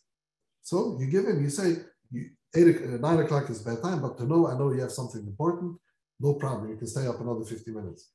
There's nothing wrong with that. That doesn't mean that you're lowering your standards at all. Very interesting. Um, I want to take it to the next level. While you're talking about chinuch, the way you put it down with clarity and uh, it's very geschmack. It sounds very relaxed. But I know there are sometimes houses that it's, it's a little bit more noisy than that. And if they would be sitting with you, maybe you'll be more relaxed. But there's a lot going on. And the kids could be chitzbedik and they don't listen. And uh, the question basically is my child he, he talks back, doesn't listen, how to stay calm. You know, you know, you got to take care of it. You can't let them do whatever they want. And can I tell my child, you're you're being disrespectful? How do we deal with the heavy heavy emotions when it does come up, when it's hard, when the when the kids scream back and this chutzpah? Obviously, when the, when the child talks back to a parent in a chutzpah way, real history way, using words that are not appropriate or something like that. Obviously, you have to stop it every single time. It should never, ever be ignored. If a child uses a bad word towards a parent, it can never, ever be ignored. Because if you let it go once, the child got a message that it's okay. So it depends on your mood. So if my father is in a good mood, I can say bad things to him, and if he's in a bad mood, I cannot say anything to him. Something that's not allowed to be used against a parent, chutzpah, like you mentioned before, should never be allowed. And how do you tell a child not to be chutzpah? You don't have to start screaming. Like once a father was screaming on his child not to scream. The child was screaming, and you're screaming on the child not to scream. You, uh, you can't make a fool out of yourself the child cannot answer you back. But again, if you're using common sense, when the child is chitzpahdik, you tell your child in a calm way. The, the calmer you are, the stronger the message. A hundred percent, always. Talking on a low tone. No, I'm sorry. You said something now very not nice to me. This is not allowed to be. I don't want you to ever say that word again. You say it very calm and maybe the child will say it again to test your patience. And if you lose your patience, you lost, not the child. Why would I lose it? Again, the child is testing my strength, my boundaries. We should never be on the same level as our children. If your child goes onto the floor, lays down, and starts screaming and kicking, and you lay down next to the child, also screaming and kicking on the child, who's the father? Who's the child? Who's the mother? Who's the child? we don't know who is who. They're both doing the same action. One is doing with, with the hands and the feet, one is doing with the mouth. We're all doing the same. We're both screaming and hollering. So we have to, again, we're parents. We are the parents. We have to remain calm. You're asking how. Again, it takes work. Yes, sometimes it's very hard. Uh, you come home, you come home, and the house is full of. It's all up topsy, topsy turn, everything, everything. They're really, really trying to get you. Yes, sometimes it's hard, and sometimes we lose it. We're not angels. It's fine. We can make mistakes, but depends how how often it happens, and and how intense it is. We're, we're allowed to make mistakes. We're human beings. It's normal. It's part of part of chinuch is for parents to make mistakes and how we deal with the mistakes. But again, when it comes down to staying calm, it's strictly our own work, understanding why it's happening, so we don't lose ourselves. Beautiful, Rabbi Tauber. Okay, so many more questions I want to get to. This is the question, the million dollar question. Why is the time of the Shabbos Suda so pressure between the seats, everyone wanting to say the Torah, people refusing to say, the kids being rude to each other? not a bonding and enjoyable time for our family. What can we do to change these Sudas so they're not so painful? Maybe one day we can actually enjoy the Shabbos Suda or Yom Tov Suda together. Okay. Uh, this is a long one. Um, I'm, I'm going to really uh, actually answer to this in great detail is will take way too long. I'll just maybe touch on it to one or two points that we can squeeze in tonight. The number one big issue with Shabbos meals, Shabbos eaters that we're all having issues with is not our fault. The main reason why we're all struggling with it is the fault of the coloring books the storybooks. You may ask me what I mean.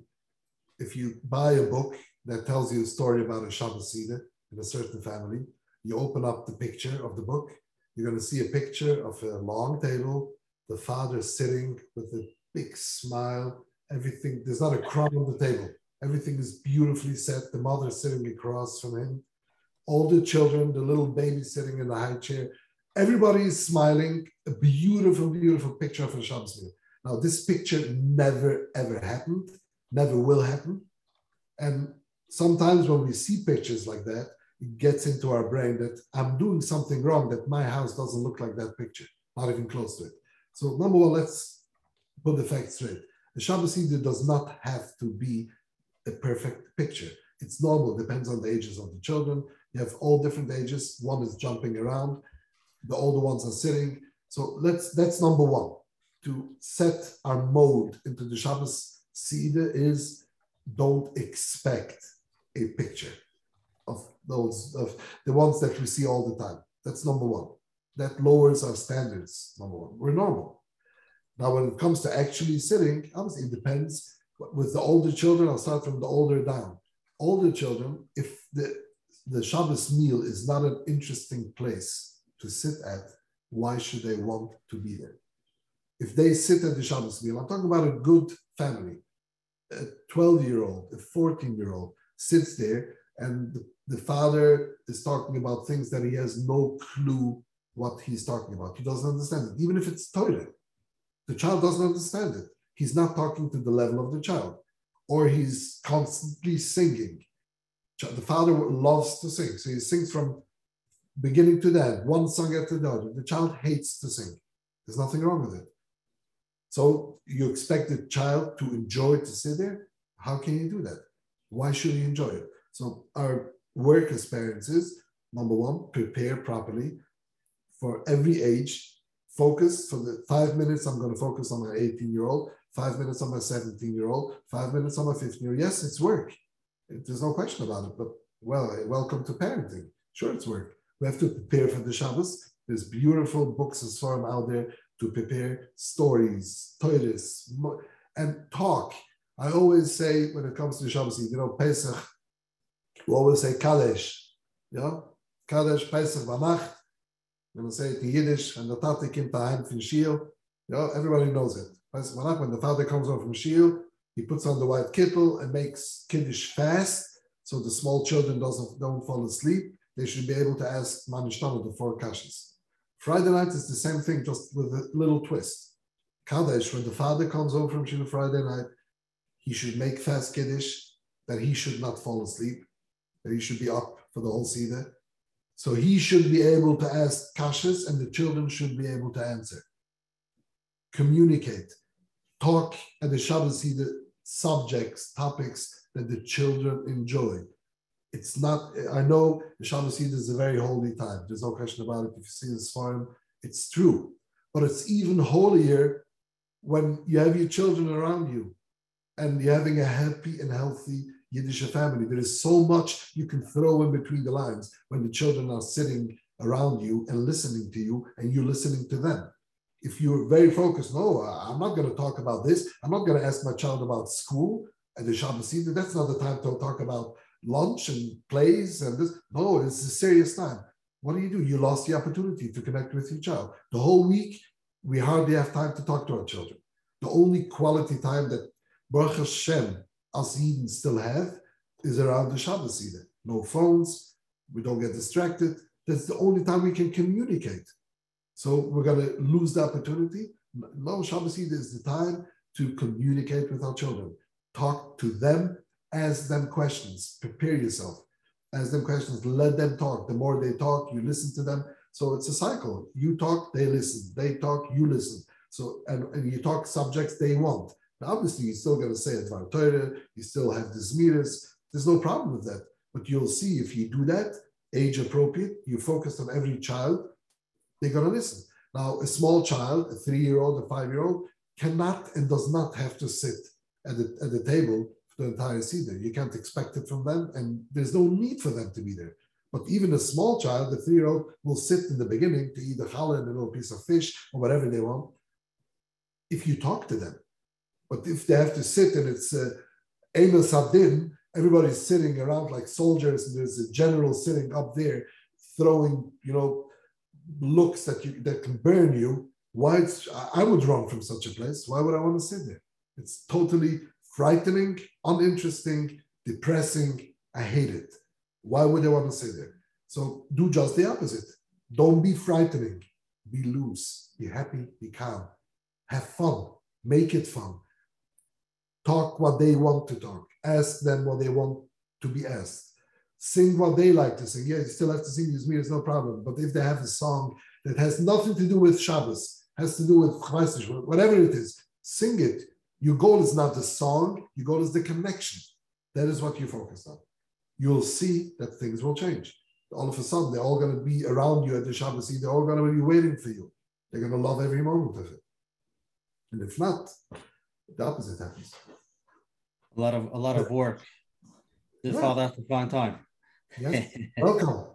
But uh, the rewards are so big, you Very see good. it that it pays off. It, it, not after 120, it pays off. You see the results quite quite fast if you do it properly. Beautiful. Um, there's a question um, that I know a lot of mechanchim have and some parents um, they would like to give the children things and have them earn earn it.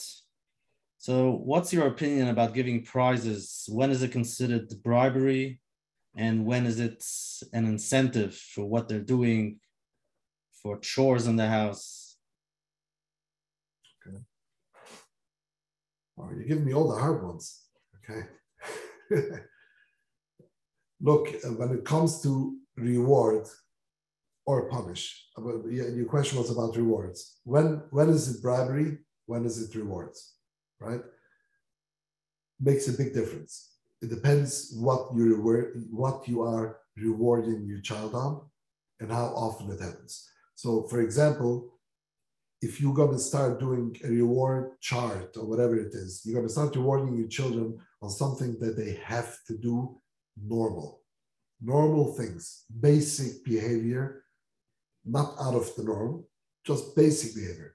You don't reward something on something that's normal, that it's, that's expected from them to do. There's no reason to do that, and you're not going to. I'm, I'm talking about in general now. I'm going to get into more detail in a minute. But first, the general rule is you don't reward on something that's expected from a child to do because it's a normal thing to do. If a child eats three times a day, you're not going to reward them for it. Because what happens is they're getting the wrong message. that I'm doing something out of the ordinary. Why am I getting rewarded for it? They're getting the wrong message. So you don't want to reward them on something that is expected from them to do. This is in general. But for example, if you want your child to make his bed every day, when he gets out of bed, then he should make it, you know, to, to make his bed. So again, this is something normal for a child to do that you shouldn't have to reward the child in general. But if you have a particular child that you know,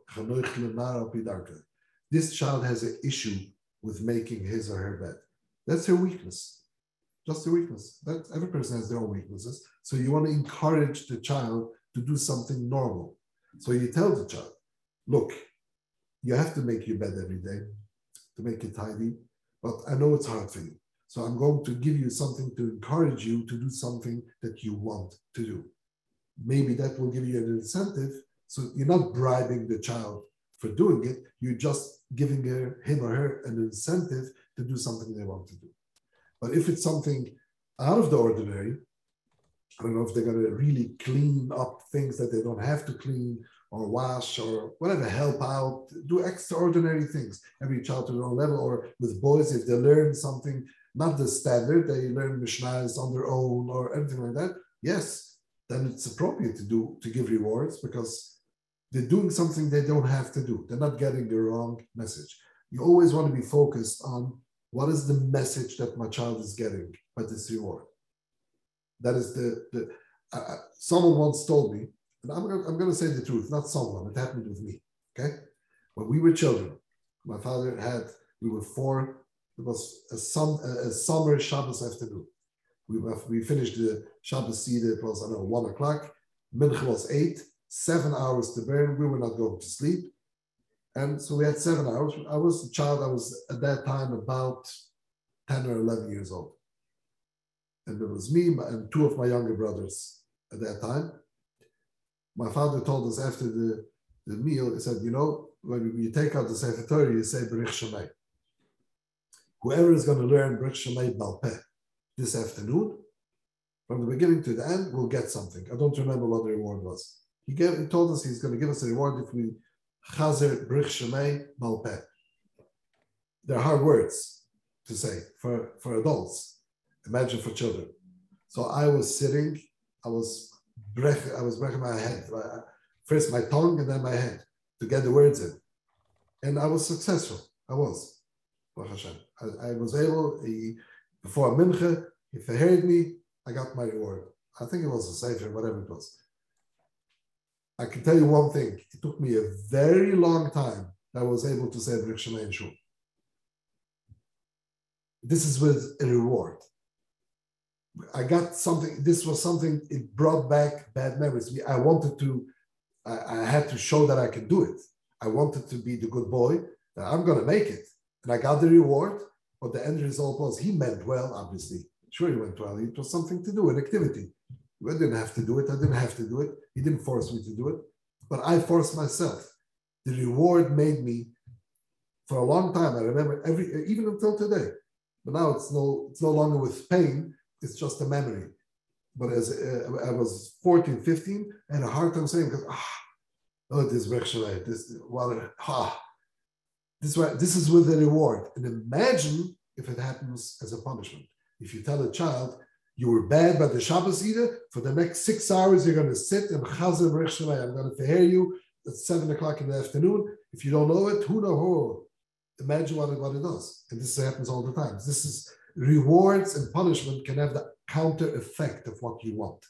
You want to give a reward to build a love to a certain thing, and it can have the counter effect. And you can give a punish because you want a child to fix their actions, and it does the opposite. Okay, let's get into this topic. This is a very important one, very, very correlate to this. My child, my daughter, my son came home a few days ago complaining about her teacher, his Rebbe, right? Now, what's the mahalach? I personally believe the teacher is wrong. How do I react to my daughter or my son?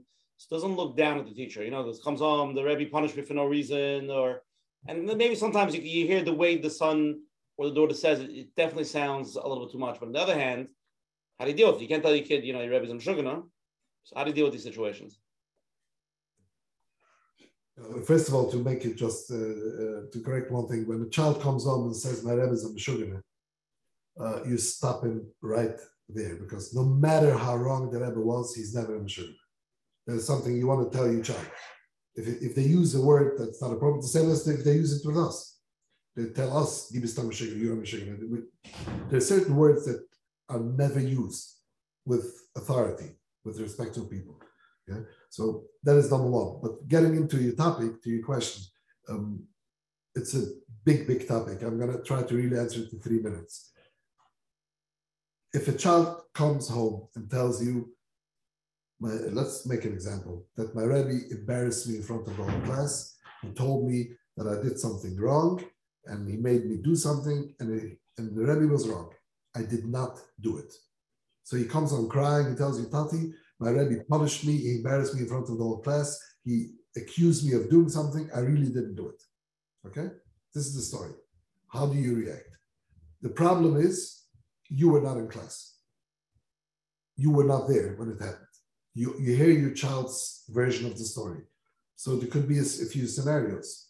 Number one, could be your child is right. Could be a child's right. He was re- the Rebbe was really wrong.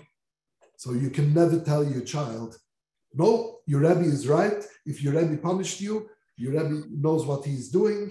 You can never tell that to a child because you don't know the facts. Your child knows the facts. He knows deep inside if he did it or he didn't do it. So if your child tells you, I did not do it, you don't know the truth. So if you tell the child, whatever the Rebbe did is right, you're basically giving the telling the child, I don't believe you, what you're saying, and the Rebbe is right. And that is something you don't want to say. Not that, that the Rebbe is right, that he is wrong, because you don't know. On the other hand, to say, no, yeah, your Rebbe made a mistake. Listen, listen, every person can make mistakes. Even a Rebbe can make mistakes. So he made a mistake with you. How can you say that? You don't know. Maybe your child did it. He's obviously saying he didn't, but maybe he did it. So how can you, you cannot say the Rebbe is wrong. You cannot say the Rebbe is right. What do you do? So number one is 90% of what the child really needs, 90% of the scenarios, there, there are exceptions, but 90% of the scenarios, what, what a child really needs is compassion, understanding, empathy. That's all they want. They, most of the time, they, he did something wrong. He deserved it. Yes, he's hurt. He got a punish. He's really hurt. So he wants to cry on his father or the mother. So you give them the empathy, the understanding. I know it's hard for you. That's number one. Number two, what do you tell the child? You can tell the child, look, I hear what you say. You're telling me that you didn't do it, that your Rebbe punished you for no good reason. I hear you. Wow, that must be very painful for you. But I was not there. I don't know what happened. You say it didn't happen. Your Rebbe obviously thinks that it did because he punished you. So since I wasn't there, do you want me to call up your Rebbe and ask him the details about the story? Once you say that, 90% of the children will say, please don't call. They will ask you not to call because they know the truth. If the child tells you, yes, yeah, call my Rebbe. Okay, I will, but not now. Let's first relax, have a good time. Just, it's not an emergency for this minute. Let's relax a little bit, have something to eat, relax and let's talk tomorrow morning before you go to school or cheder. Let's talk. Tell me then if you still want me to call you parent, your, your rabbi or teacher. In the morning, the 10% who did want last night will probably go down to 1%. That they still want you to call the teacher the rabbi. And if they want you, you do make the call. But once you make the call, obviously you will never accuse a teacher a rabbi with bad words. That how come this, how come that? You were not there. You don't know the circumstances. And the, the worst case scenario, yes, maybe they made a mistake. Yes, they were wrong. So you discuss it with them in a nice way. The bottom line that I want to really bring out here is what you never tell a child that your Rebbe is wrong, that your Rebbe made a mistake. I'm talking about general stories, not Chaz Shalom if really something bad happens, which unfortunately does. I personally know many stories, Rebbe's teachers who did and said certain things to, to children. They're, I'm dealing with them at the age of 30, 40. They're still suffering from those words that they were told as a child. So it happens, unfortunately, yes, but that's not the majority. The, the question you asked probably that's which happens in every single family is something that happens and it's normal that it should happen, even if they made a mistake. You never want to tell your child that the Rebbe is wrong because for a child, a Rebbe, a teacher is authority. And once the child, a young child, starts getting the message that authority can be wrong, they don't know how to differentiate between this authority and that authority. All of a sudden, whatever the Rebbe is going to say is wrong. They will lose trust, they will lose respect, and that is something you don't want to do. So you you say the worst case scenario with your question is that the Rebbe will tell the child, and most of the time they have no problem doing it. They'll call over the child and say, you know what, I gave you a punish a few days ago. I made a mistake. I ask you, Mechila, forgive me. I didn't know. Under the circumstances, obviously I thought you did it. It can be fixed in no time. But this is one or two percent of the stories. Most of the time, they calm down, they can accept. A child is resilient. A child can accept failure, a child can accept mistakes as long as we are there for them, to be there for them, to understand them, to give them the empathy, to give them the warmth, then there's no problem. Okay. Let's jump to the next question over here. Hold on one second.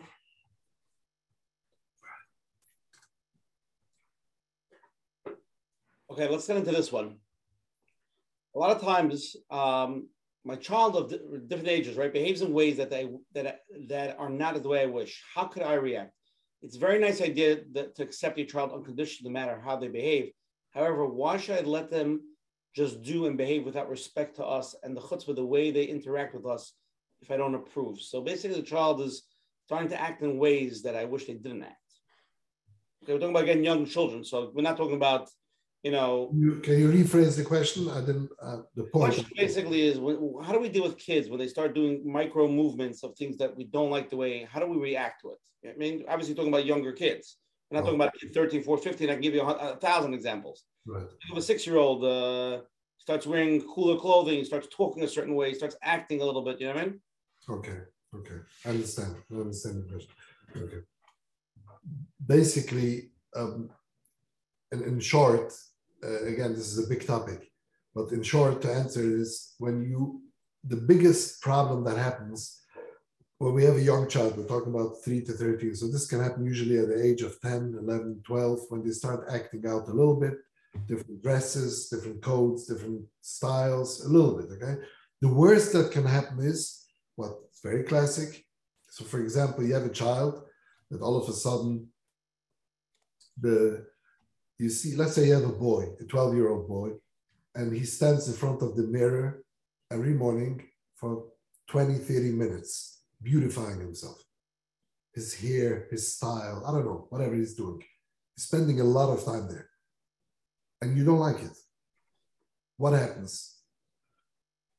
We sometimes the biggest mistake that can happen, we will react to that scenario in a totally inappropriate way. Meaning, we're going to attack the child.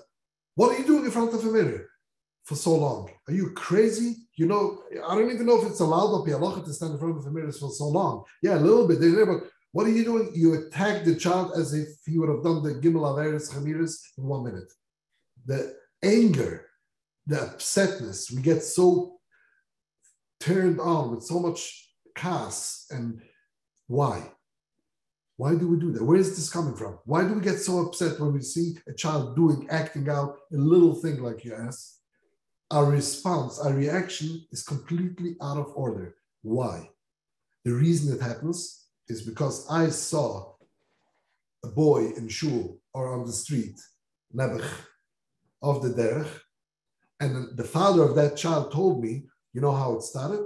When he was 10, 12 years old, he was standing in front of the mirror making beautifying himself. He was focused only on clothing and all these things. He was totally into that. So all of a sudden, I have this fear in myself that, oh, if it happened to that boy, if so now I have my child doing the same thing. I already see the end result. This is what he's going to look at in five years from now. So you attack him as if, as if he is this bad, totally off the derech child, which is totally not true. 99% of the time. When the child acts out with small things, it's something, it's coming from inside them. They either they appreciate nice clothing, they have no bad intentions, has nothing to do with Hashem. They don't mean bad. And if we attack them, then, it, then it's a Yiddishkeit issue. They have no idea what we're talking about. They get very upset because it shows them that we have no clue who they are, that we don't understand them, we don't understand what they like, what they need. That is the message they're getting. So, how do you have to react when you see a child acting out with small things? Talk to them. The best thing is not to do it while they're doing it, because they're very defensive at that moment. A child who's doing something out of the box, even if it's a small thing, they will defend themselves. So, if you're going to talk to them at that moment, they will not accept what you're saying because they're on the defensive mode. But in a day, next week, wait a little bit. And you sit down with the child normally and say, you know what? I notice that you like a certain clothing, uh, that you like a certain sneaker, a certain style. And you start talking with the child, I understand why you like it. I also like certain things that are maybe not so appropriate. It's fine. There's nothing wrong that you like it. But then you get into it that look our background, our Messiah, what we're doing, what we're wearing, what we're not wearing, we're this, we're that. You start to explain, you talk to the child as adult to adult, as a human to a human. You're not accusing him, you're not looking down at him. They will listen to you. Again, if the whole mahalach goes on, it's all, if you can see the whole two hours now, we're all coming back to the same point. Stay focused, treat them as a human being. Don't, don't require ask them to do certain things that they cannot control. They feel human. They feel understood. They feel a mensch. If they feel understood, they want to be good. They want to please. They want to be Elohim. There's no question about it. So all we have to do is so when you see a child acting out in small things, let it be a small thing. Don't blow it out of proportion. Let it stay small. Talk to the child. 99% the, the, the, child will listen to you. And if they have a desire, again, work with them. If you have a certain child that really appreciates a certain style of clothing, different colors that you don't like, you're a black and white person, and your child is orange and green. It's a matter of taste. It doesn't have to mean that you're going to shut this person down, your child down completely. Work with them. It's okay, especially if it's a girl. She likes certain clothing, certain shoes, certain, I don't know, hairstyle. It's okay. It's not, we're not in a box completely. We have leniencies that we can let go a little bit. There's no question about it. But when we're so strict and focused, no, if I like this style, you have to like my style. It's totally not true. You don't like the style that your mother likes. So why should your child have to like what you like? So again, this is all coming back to the same point. Understand why they're doing it. It's not coming from a bad place. Beautiful. Okay, have one more live question for tonight. Last live question. Hi. Hello? Yes. Okay, I want to know how can you ask um, kids to help without giving them the responsibility of a parent? Like I've, when I was a child, I had a lot of responsibilities, and I felt my mother asked me to help. What language should you use that the kid shouldn't feel that it's their responsibility as a parent? Wow, very, very, very, very good question. Thank you for asking. It's, it's, it's a very painful question because it happens so often. And basic, I think you know the answer. Uh, your question was basically what words should we use, proper yeah. words that the child shouldn't take it as they are responsible. That is, the, that, that is a very good question. But the concept of it is no question. A child should never be responsible as a parent. They have a child has responsibilities that we want to give them. Basically, most of the time they're only responsible on themselves. Again, age appropriate. A seven, eight year old has no cannot really be responsible even for themselves.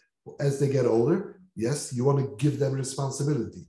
I'm here to help you, to help you be responsible, but I cannot be responsible for you. But this is on a on personal things. But when it comes to the household, which is, I think this was the question, like uh, yeah. uh, watching on younger children or making sure the house is cleaned up or all these things, that should never be the responsibility of the child. Now, again, let's say if you're going away in the evening, you have to go out to a simcha and you have a, an older child, an older girl that can that is age appropriate, uh, old enough to watch over the younger children and you're giving her the responsibility.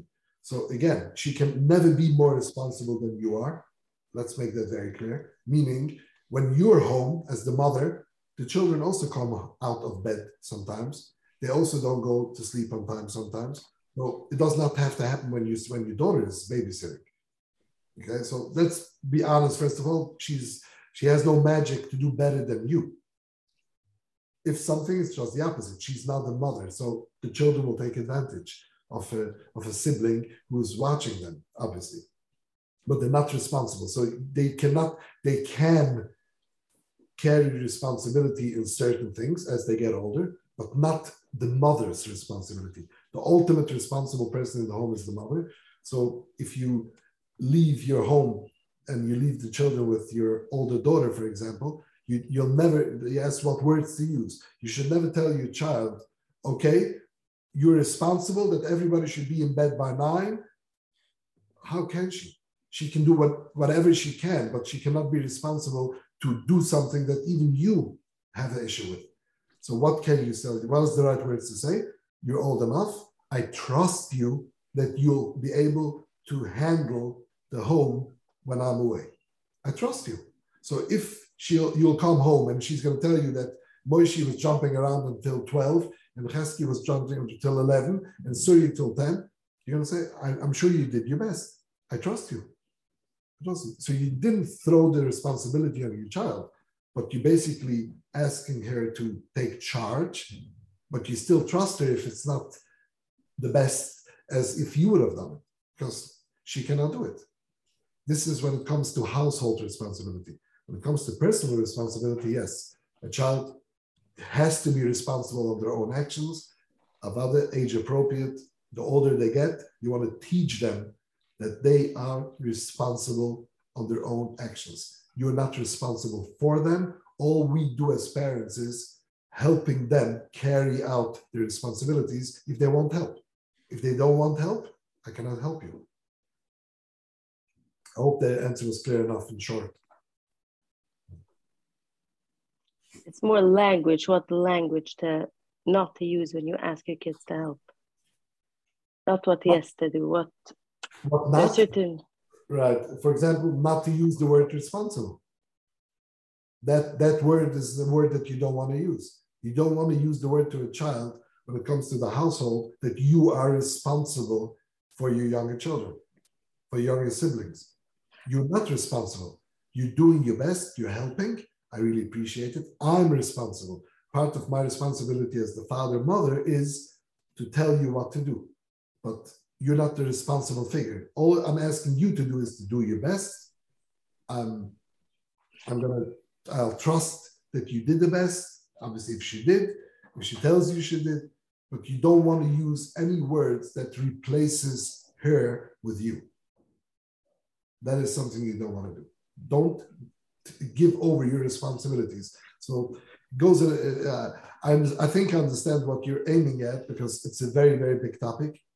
Especially you said that you grew up in a home where a lot of responsibility was given onto you. So I, I can probably imagine what you're referring to. I don't think we have the time to go into too much detail on that because it goes into much deeper level because it's not just responsibility if a parent throws responsibility onto a child, it goes much beyond, much more beyond just responsibility. It becomes guilt. It turns into guilt. That when, when you have one of your siblings not behaving properly, all of a sudden, since you were the responsible older sister, I'm responsible for their behavior. So you feel guilty that I didn't do my job properly. So if something happens to the child, they're not behaving properly, it, it rolls from one issue to another. It's snowballing. So I'm, I don't think we can get into it right now.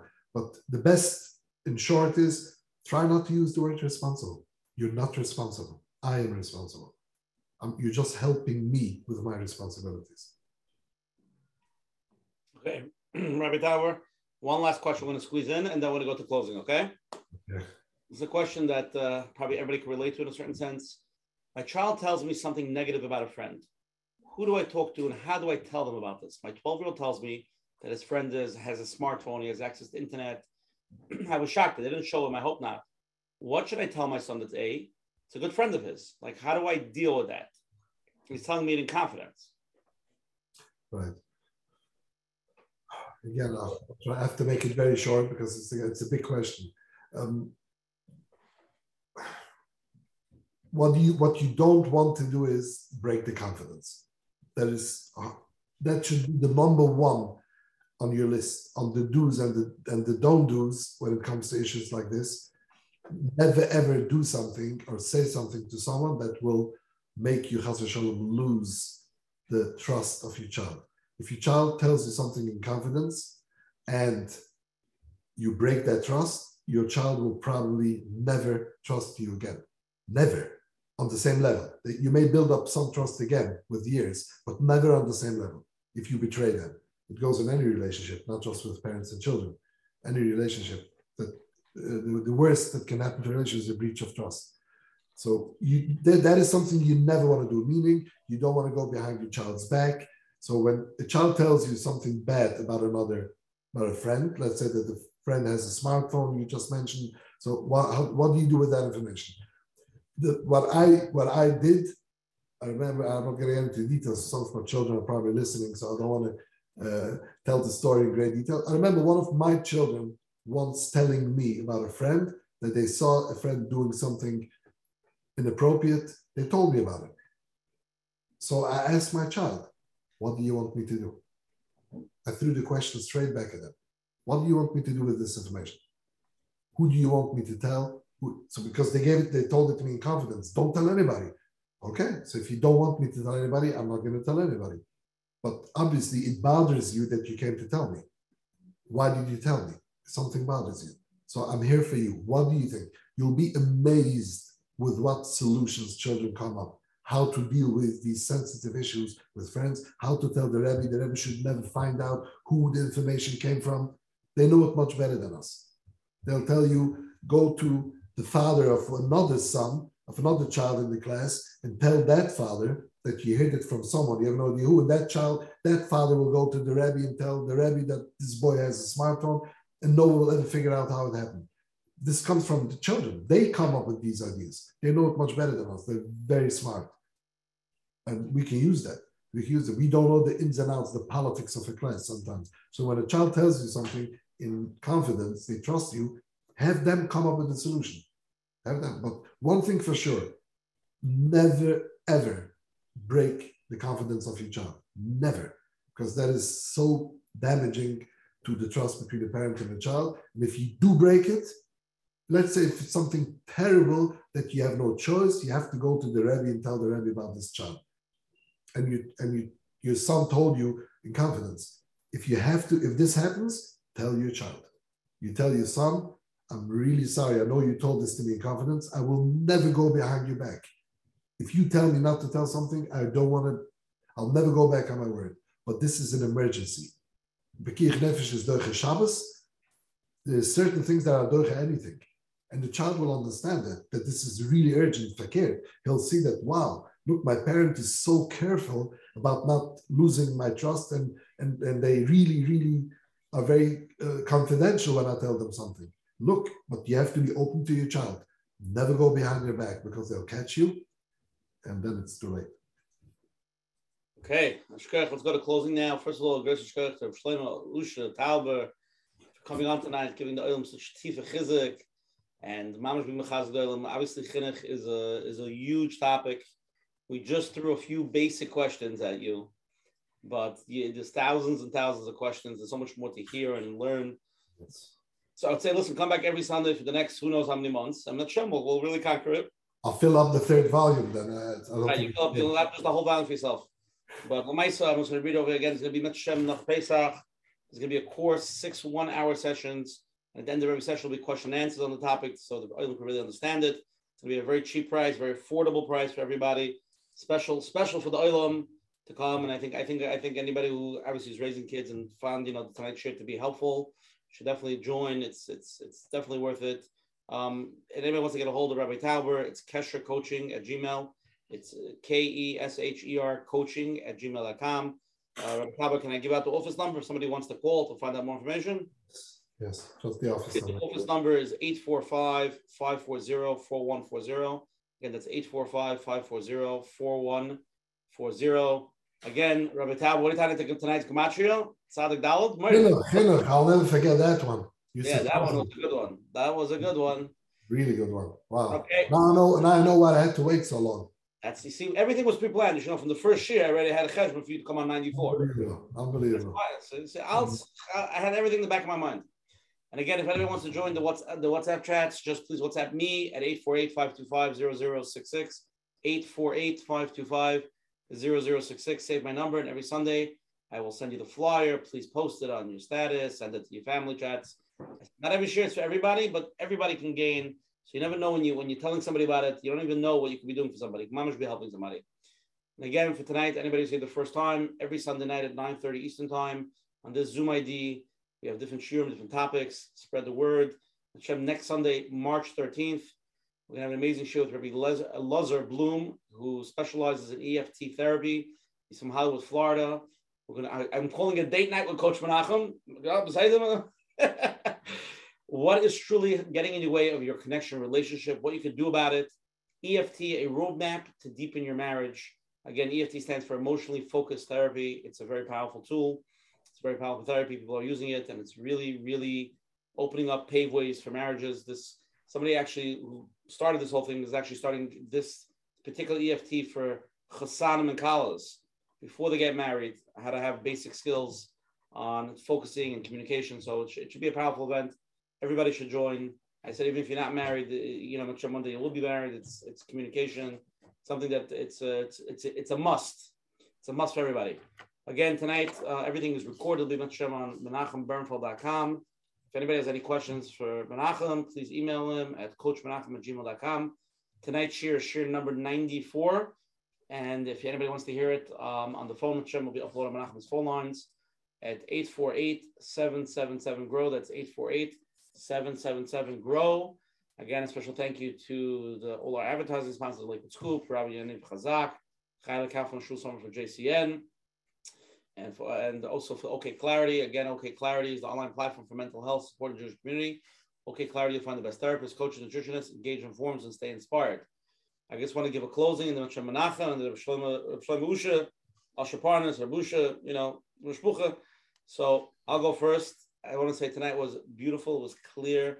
And again, for anybody who's listening to this, who's joined later, tonight we're talking about younger kids, basic chinuch for healthier situations. Just, you know, a lot of things you said. We had Shiurim dealing with other crises and different situations. So, you know, people are going to say, oh, but this guy said this. No, no. We never had a shiur from 94 shiurim that were focusing on younger children, kind of just healthy boundaries and ba- basic, basic stuff. So I felt tonight was murdic, was very clear very concise. It was perfect, and um, it's a lot more to hear from Rabbi Tauber. And um, he is on Torah anytime. People texted. If you want to hear more speeches, go to Torah anytime to hear some of his shiurim. Reach out to him if you want. I, I definitely I advise anybody who has kids to definitely join those classes. It's it's very very very affordable. But Shem Rabbi Tauber is going to do it very cheap, and it's you can learn a tremendous amount. And uh, for coming and for being masking to give you a night, your Sunday night over here. And Coach Menachem, let's go. Wrap it up. Shkoyef, yeah, just like what Rabusha said, was very, very clear. And for people who want to um, ask the question about their child specifically, then uh, I guess they should go to the question answer in the in the course, Emit Hashem, after Pesach. But uh, just one thing, when it comes to chinuch, many people want it to work today, now. And uh, obviously, it needs a lot of patience and it's like uh, you're putting a seed in the ground and give it water and the sun and nurture it what it needs and to be there. And it's not easy every day to do the right thing. Well it's part of it. There's ups and downs which is okay. Understand that this is part of chinuch. Slowly after weeks and months and years and they see how you're you're clear. I think a lot of tonight was that the parent, how clear the parent needs to be of what the parent wants, and what's bothering the parents and what's the triggers and the emotions. Very, very important. And again, it's work, takes time, and we've learned a lot from the past. Shiurim and Mitzvah will continue, but it's a lot, a lot of self growth. Mr. Hashem, everybody should have the Siyata Deshmaya. And thank you very much, Rav uh, Tauber, for being here tonight and giving over the clarity that we needed. Thank you. Leave the oil with chizik, with something to take away, a strong episode start. Let's go. I'll just, first of all, thank you, thank you, thank you, both of you, Coach Menachem, Rabusha, uh, really, really, I'm growing from this, okay? I mean, it's a personal, personal thank you. Um, I just want to finish with an amazing story. that I heard it from, I heard it from Eid, who heard it from the Balamasa himself the holy, the heilige Belzeruf, the last Belzeruf, Rebbe Belzer. The, the minik, the custom was in Belz. At that time, there, were, there was a huge island that wanted to go into the Rebbe. So how they set it up, it was impossible to go in one at a time. It was impossible. So what they did was the roof, was a Malach he was sitting with his head down, bowed down. He never, he never, almost never picked up his head, never looked around but he saw everything. He was sitting with his head down, and there was a door at the end of the room, and they opened the door, and people start coming in. There was hundreds and hundreds of people waiting outside, sometimes sometimes thousands during Tishri. So people were pushing in, pushing in, pushing in. Then all of a sudden, the Belzeruf made a sign with his hand, stop, and the Gabba closed the door, and then everybody just walked by him and he put down the kvittel, he gave a bracha, and they walked out of another door on the other side. When the room was empty, sometimes he told them to do it again, sometimes he stopped. It could have meant to wait another day, another week. It was very, very inconsistent. It was very hard to get in. So once there was uh, this was going on, and someone was waiting in line already for a few days to go in. And finally, the door opened up, and everyone was pushing in, pushing in, pushing in. When he was the next in line to go into the room, the Belzeruf made stop. So the Gabba wanted to close the door, but he wiggled himself in. He was the last. He pushed himself in after the roofs made stop. So he liked he liked the idea of being the last one, so he can be in the room for a long time to see him. But when his uh, when he when he came, he was the last one on the line, so he was alone in the room with the Gabba and the Belzeruf. So the roof told him, I noticed that after I made stop, you pushed yourself in. A Yid tue nicht ausfielen. This is what I told him. A should, how do you say ausfielen in English? I don't even know. Never get your way. A Yid, you, you should not get your way. When I made the sign stop, you would have, should have waited until your turn comes. You pushed yourself in. A Yid darf nicht ausfielen. You shouldn't try to get your way please go back, go out. He didn't want to take his kvittel. This happening for you, this, this means could be he'll never get in, it could be another week of waiting. But the roof tells him to do this, he just started walking out. As he was walking out, the Belzeruf called him back. He said, Ich tu auch nicht ausfiel.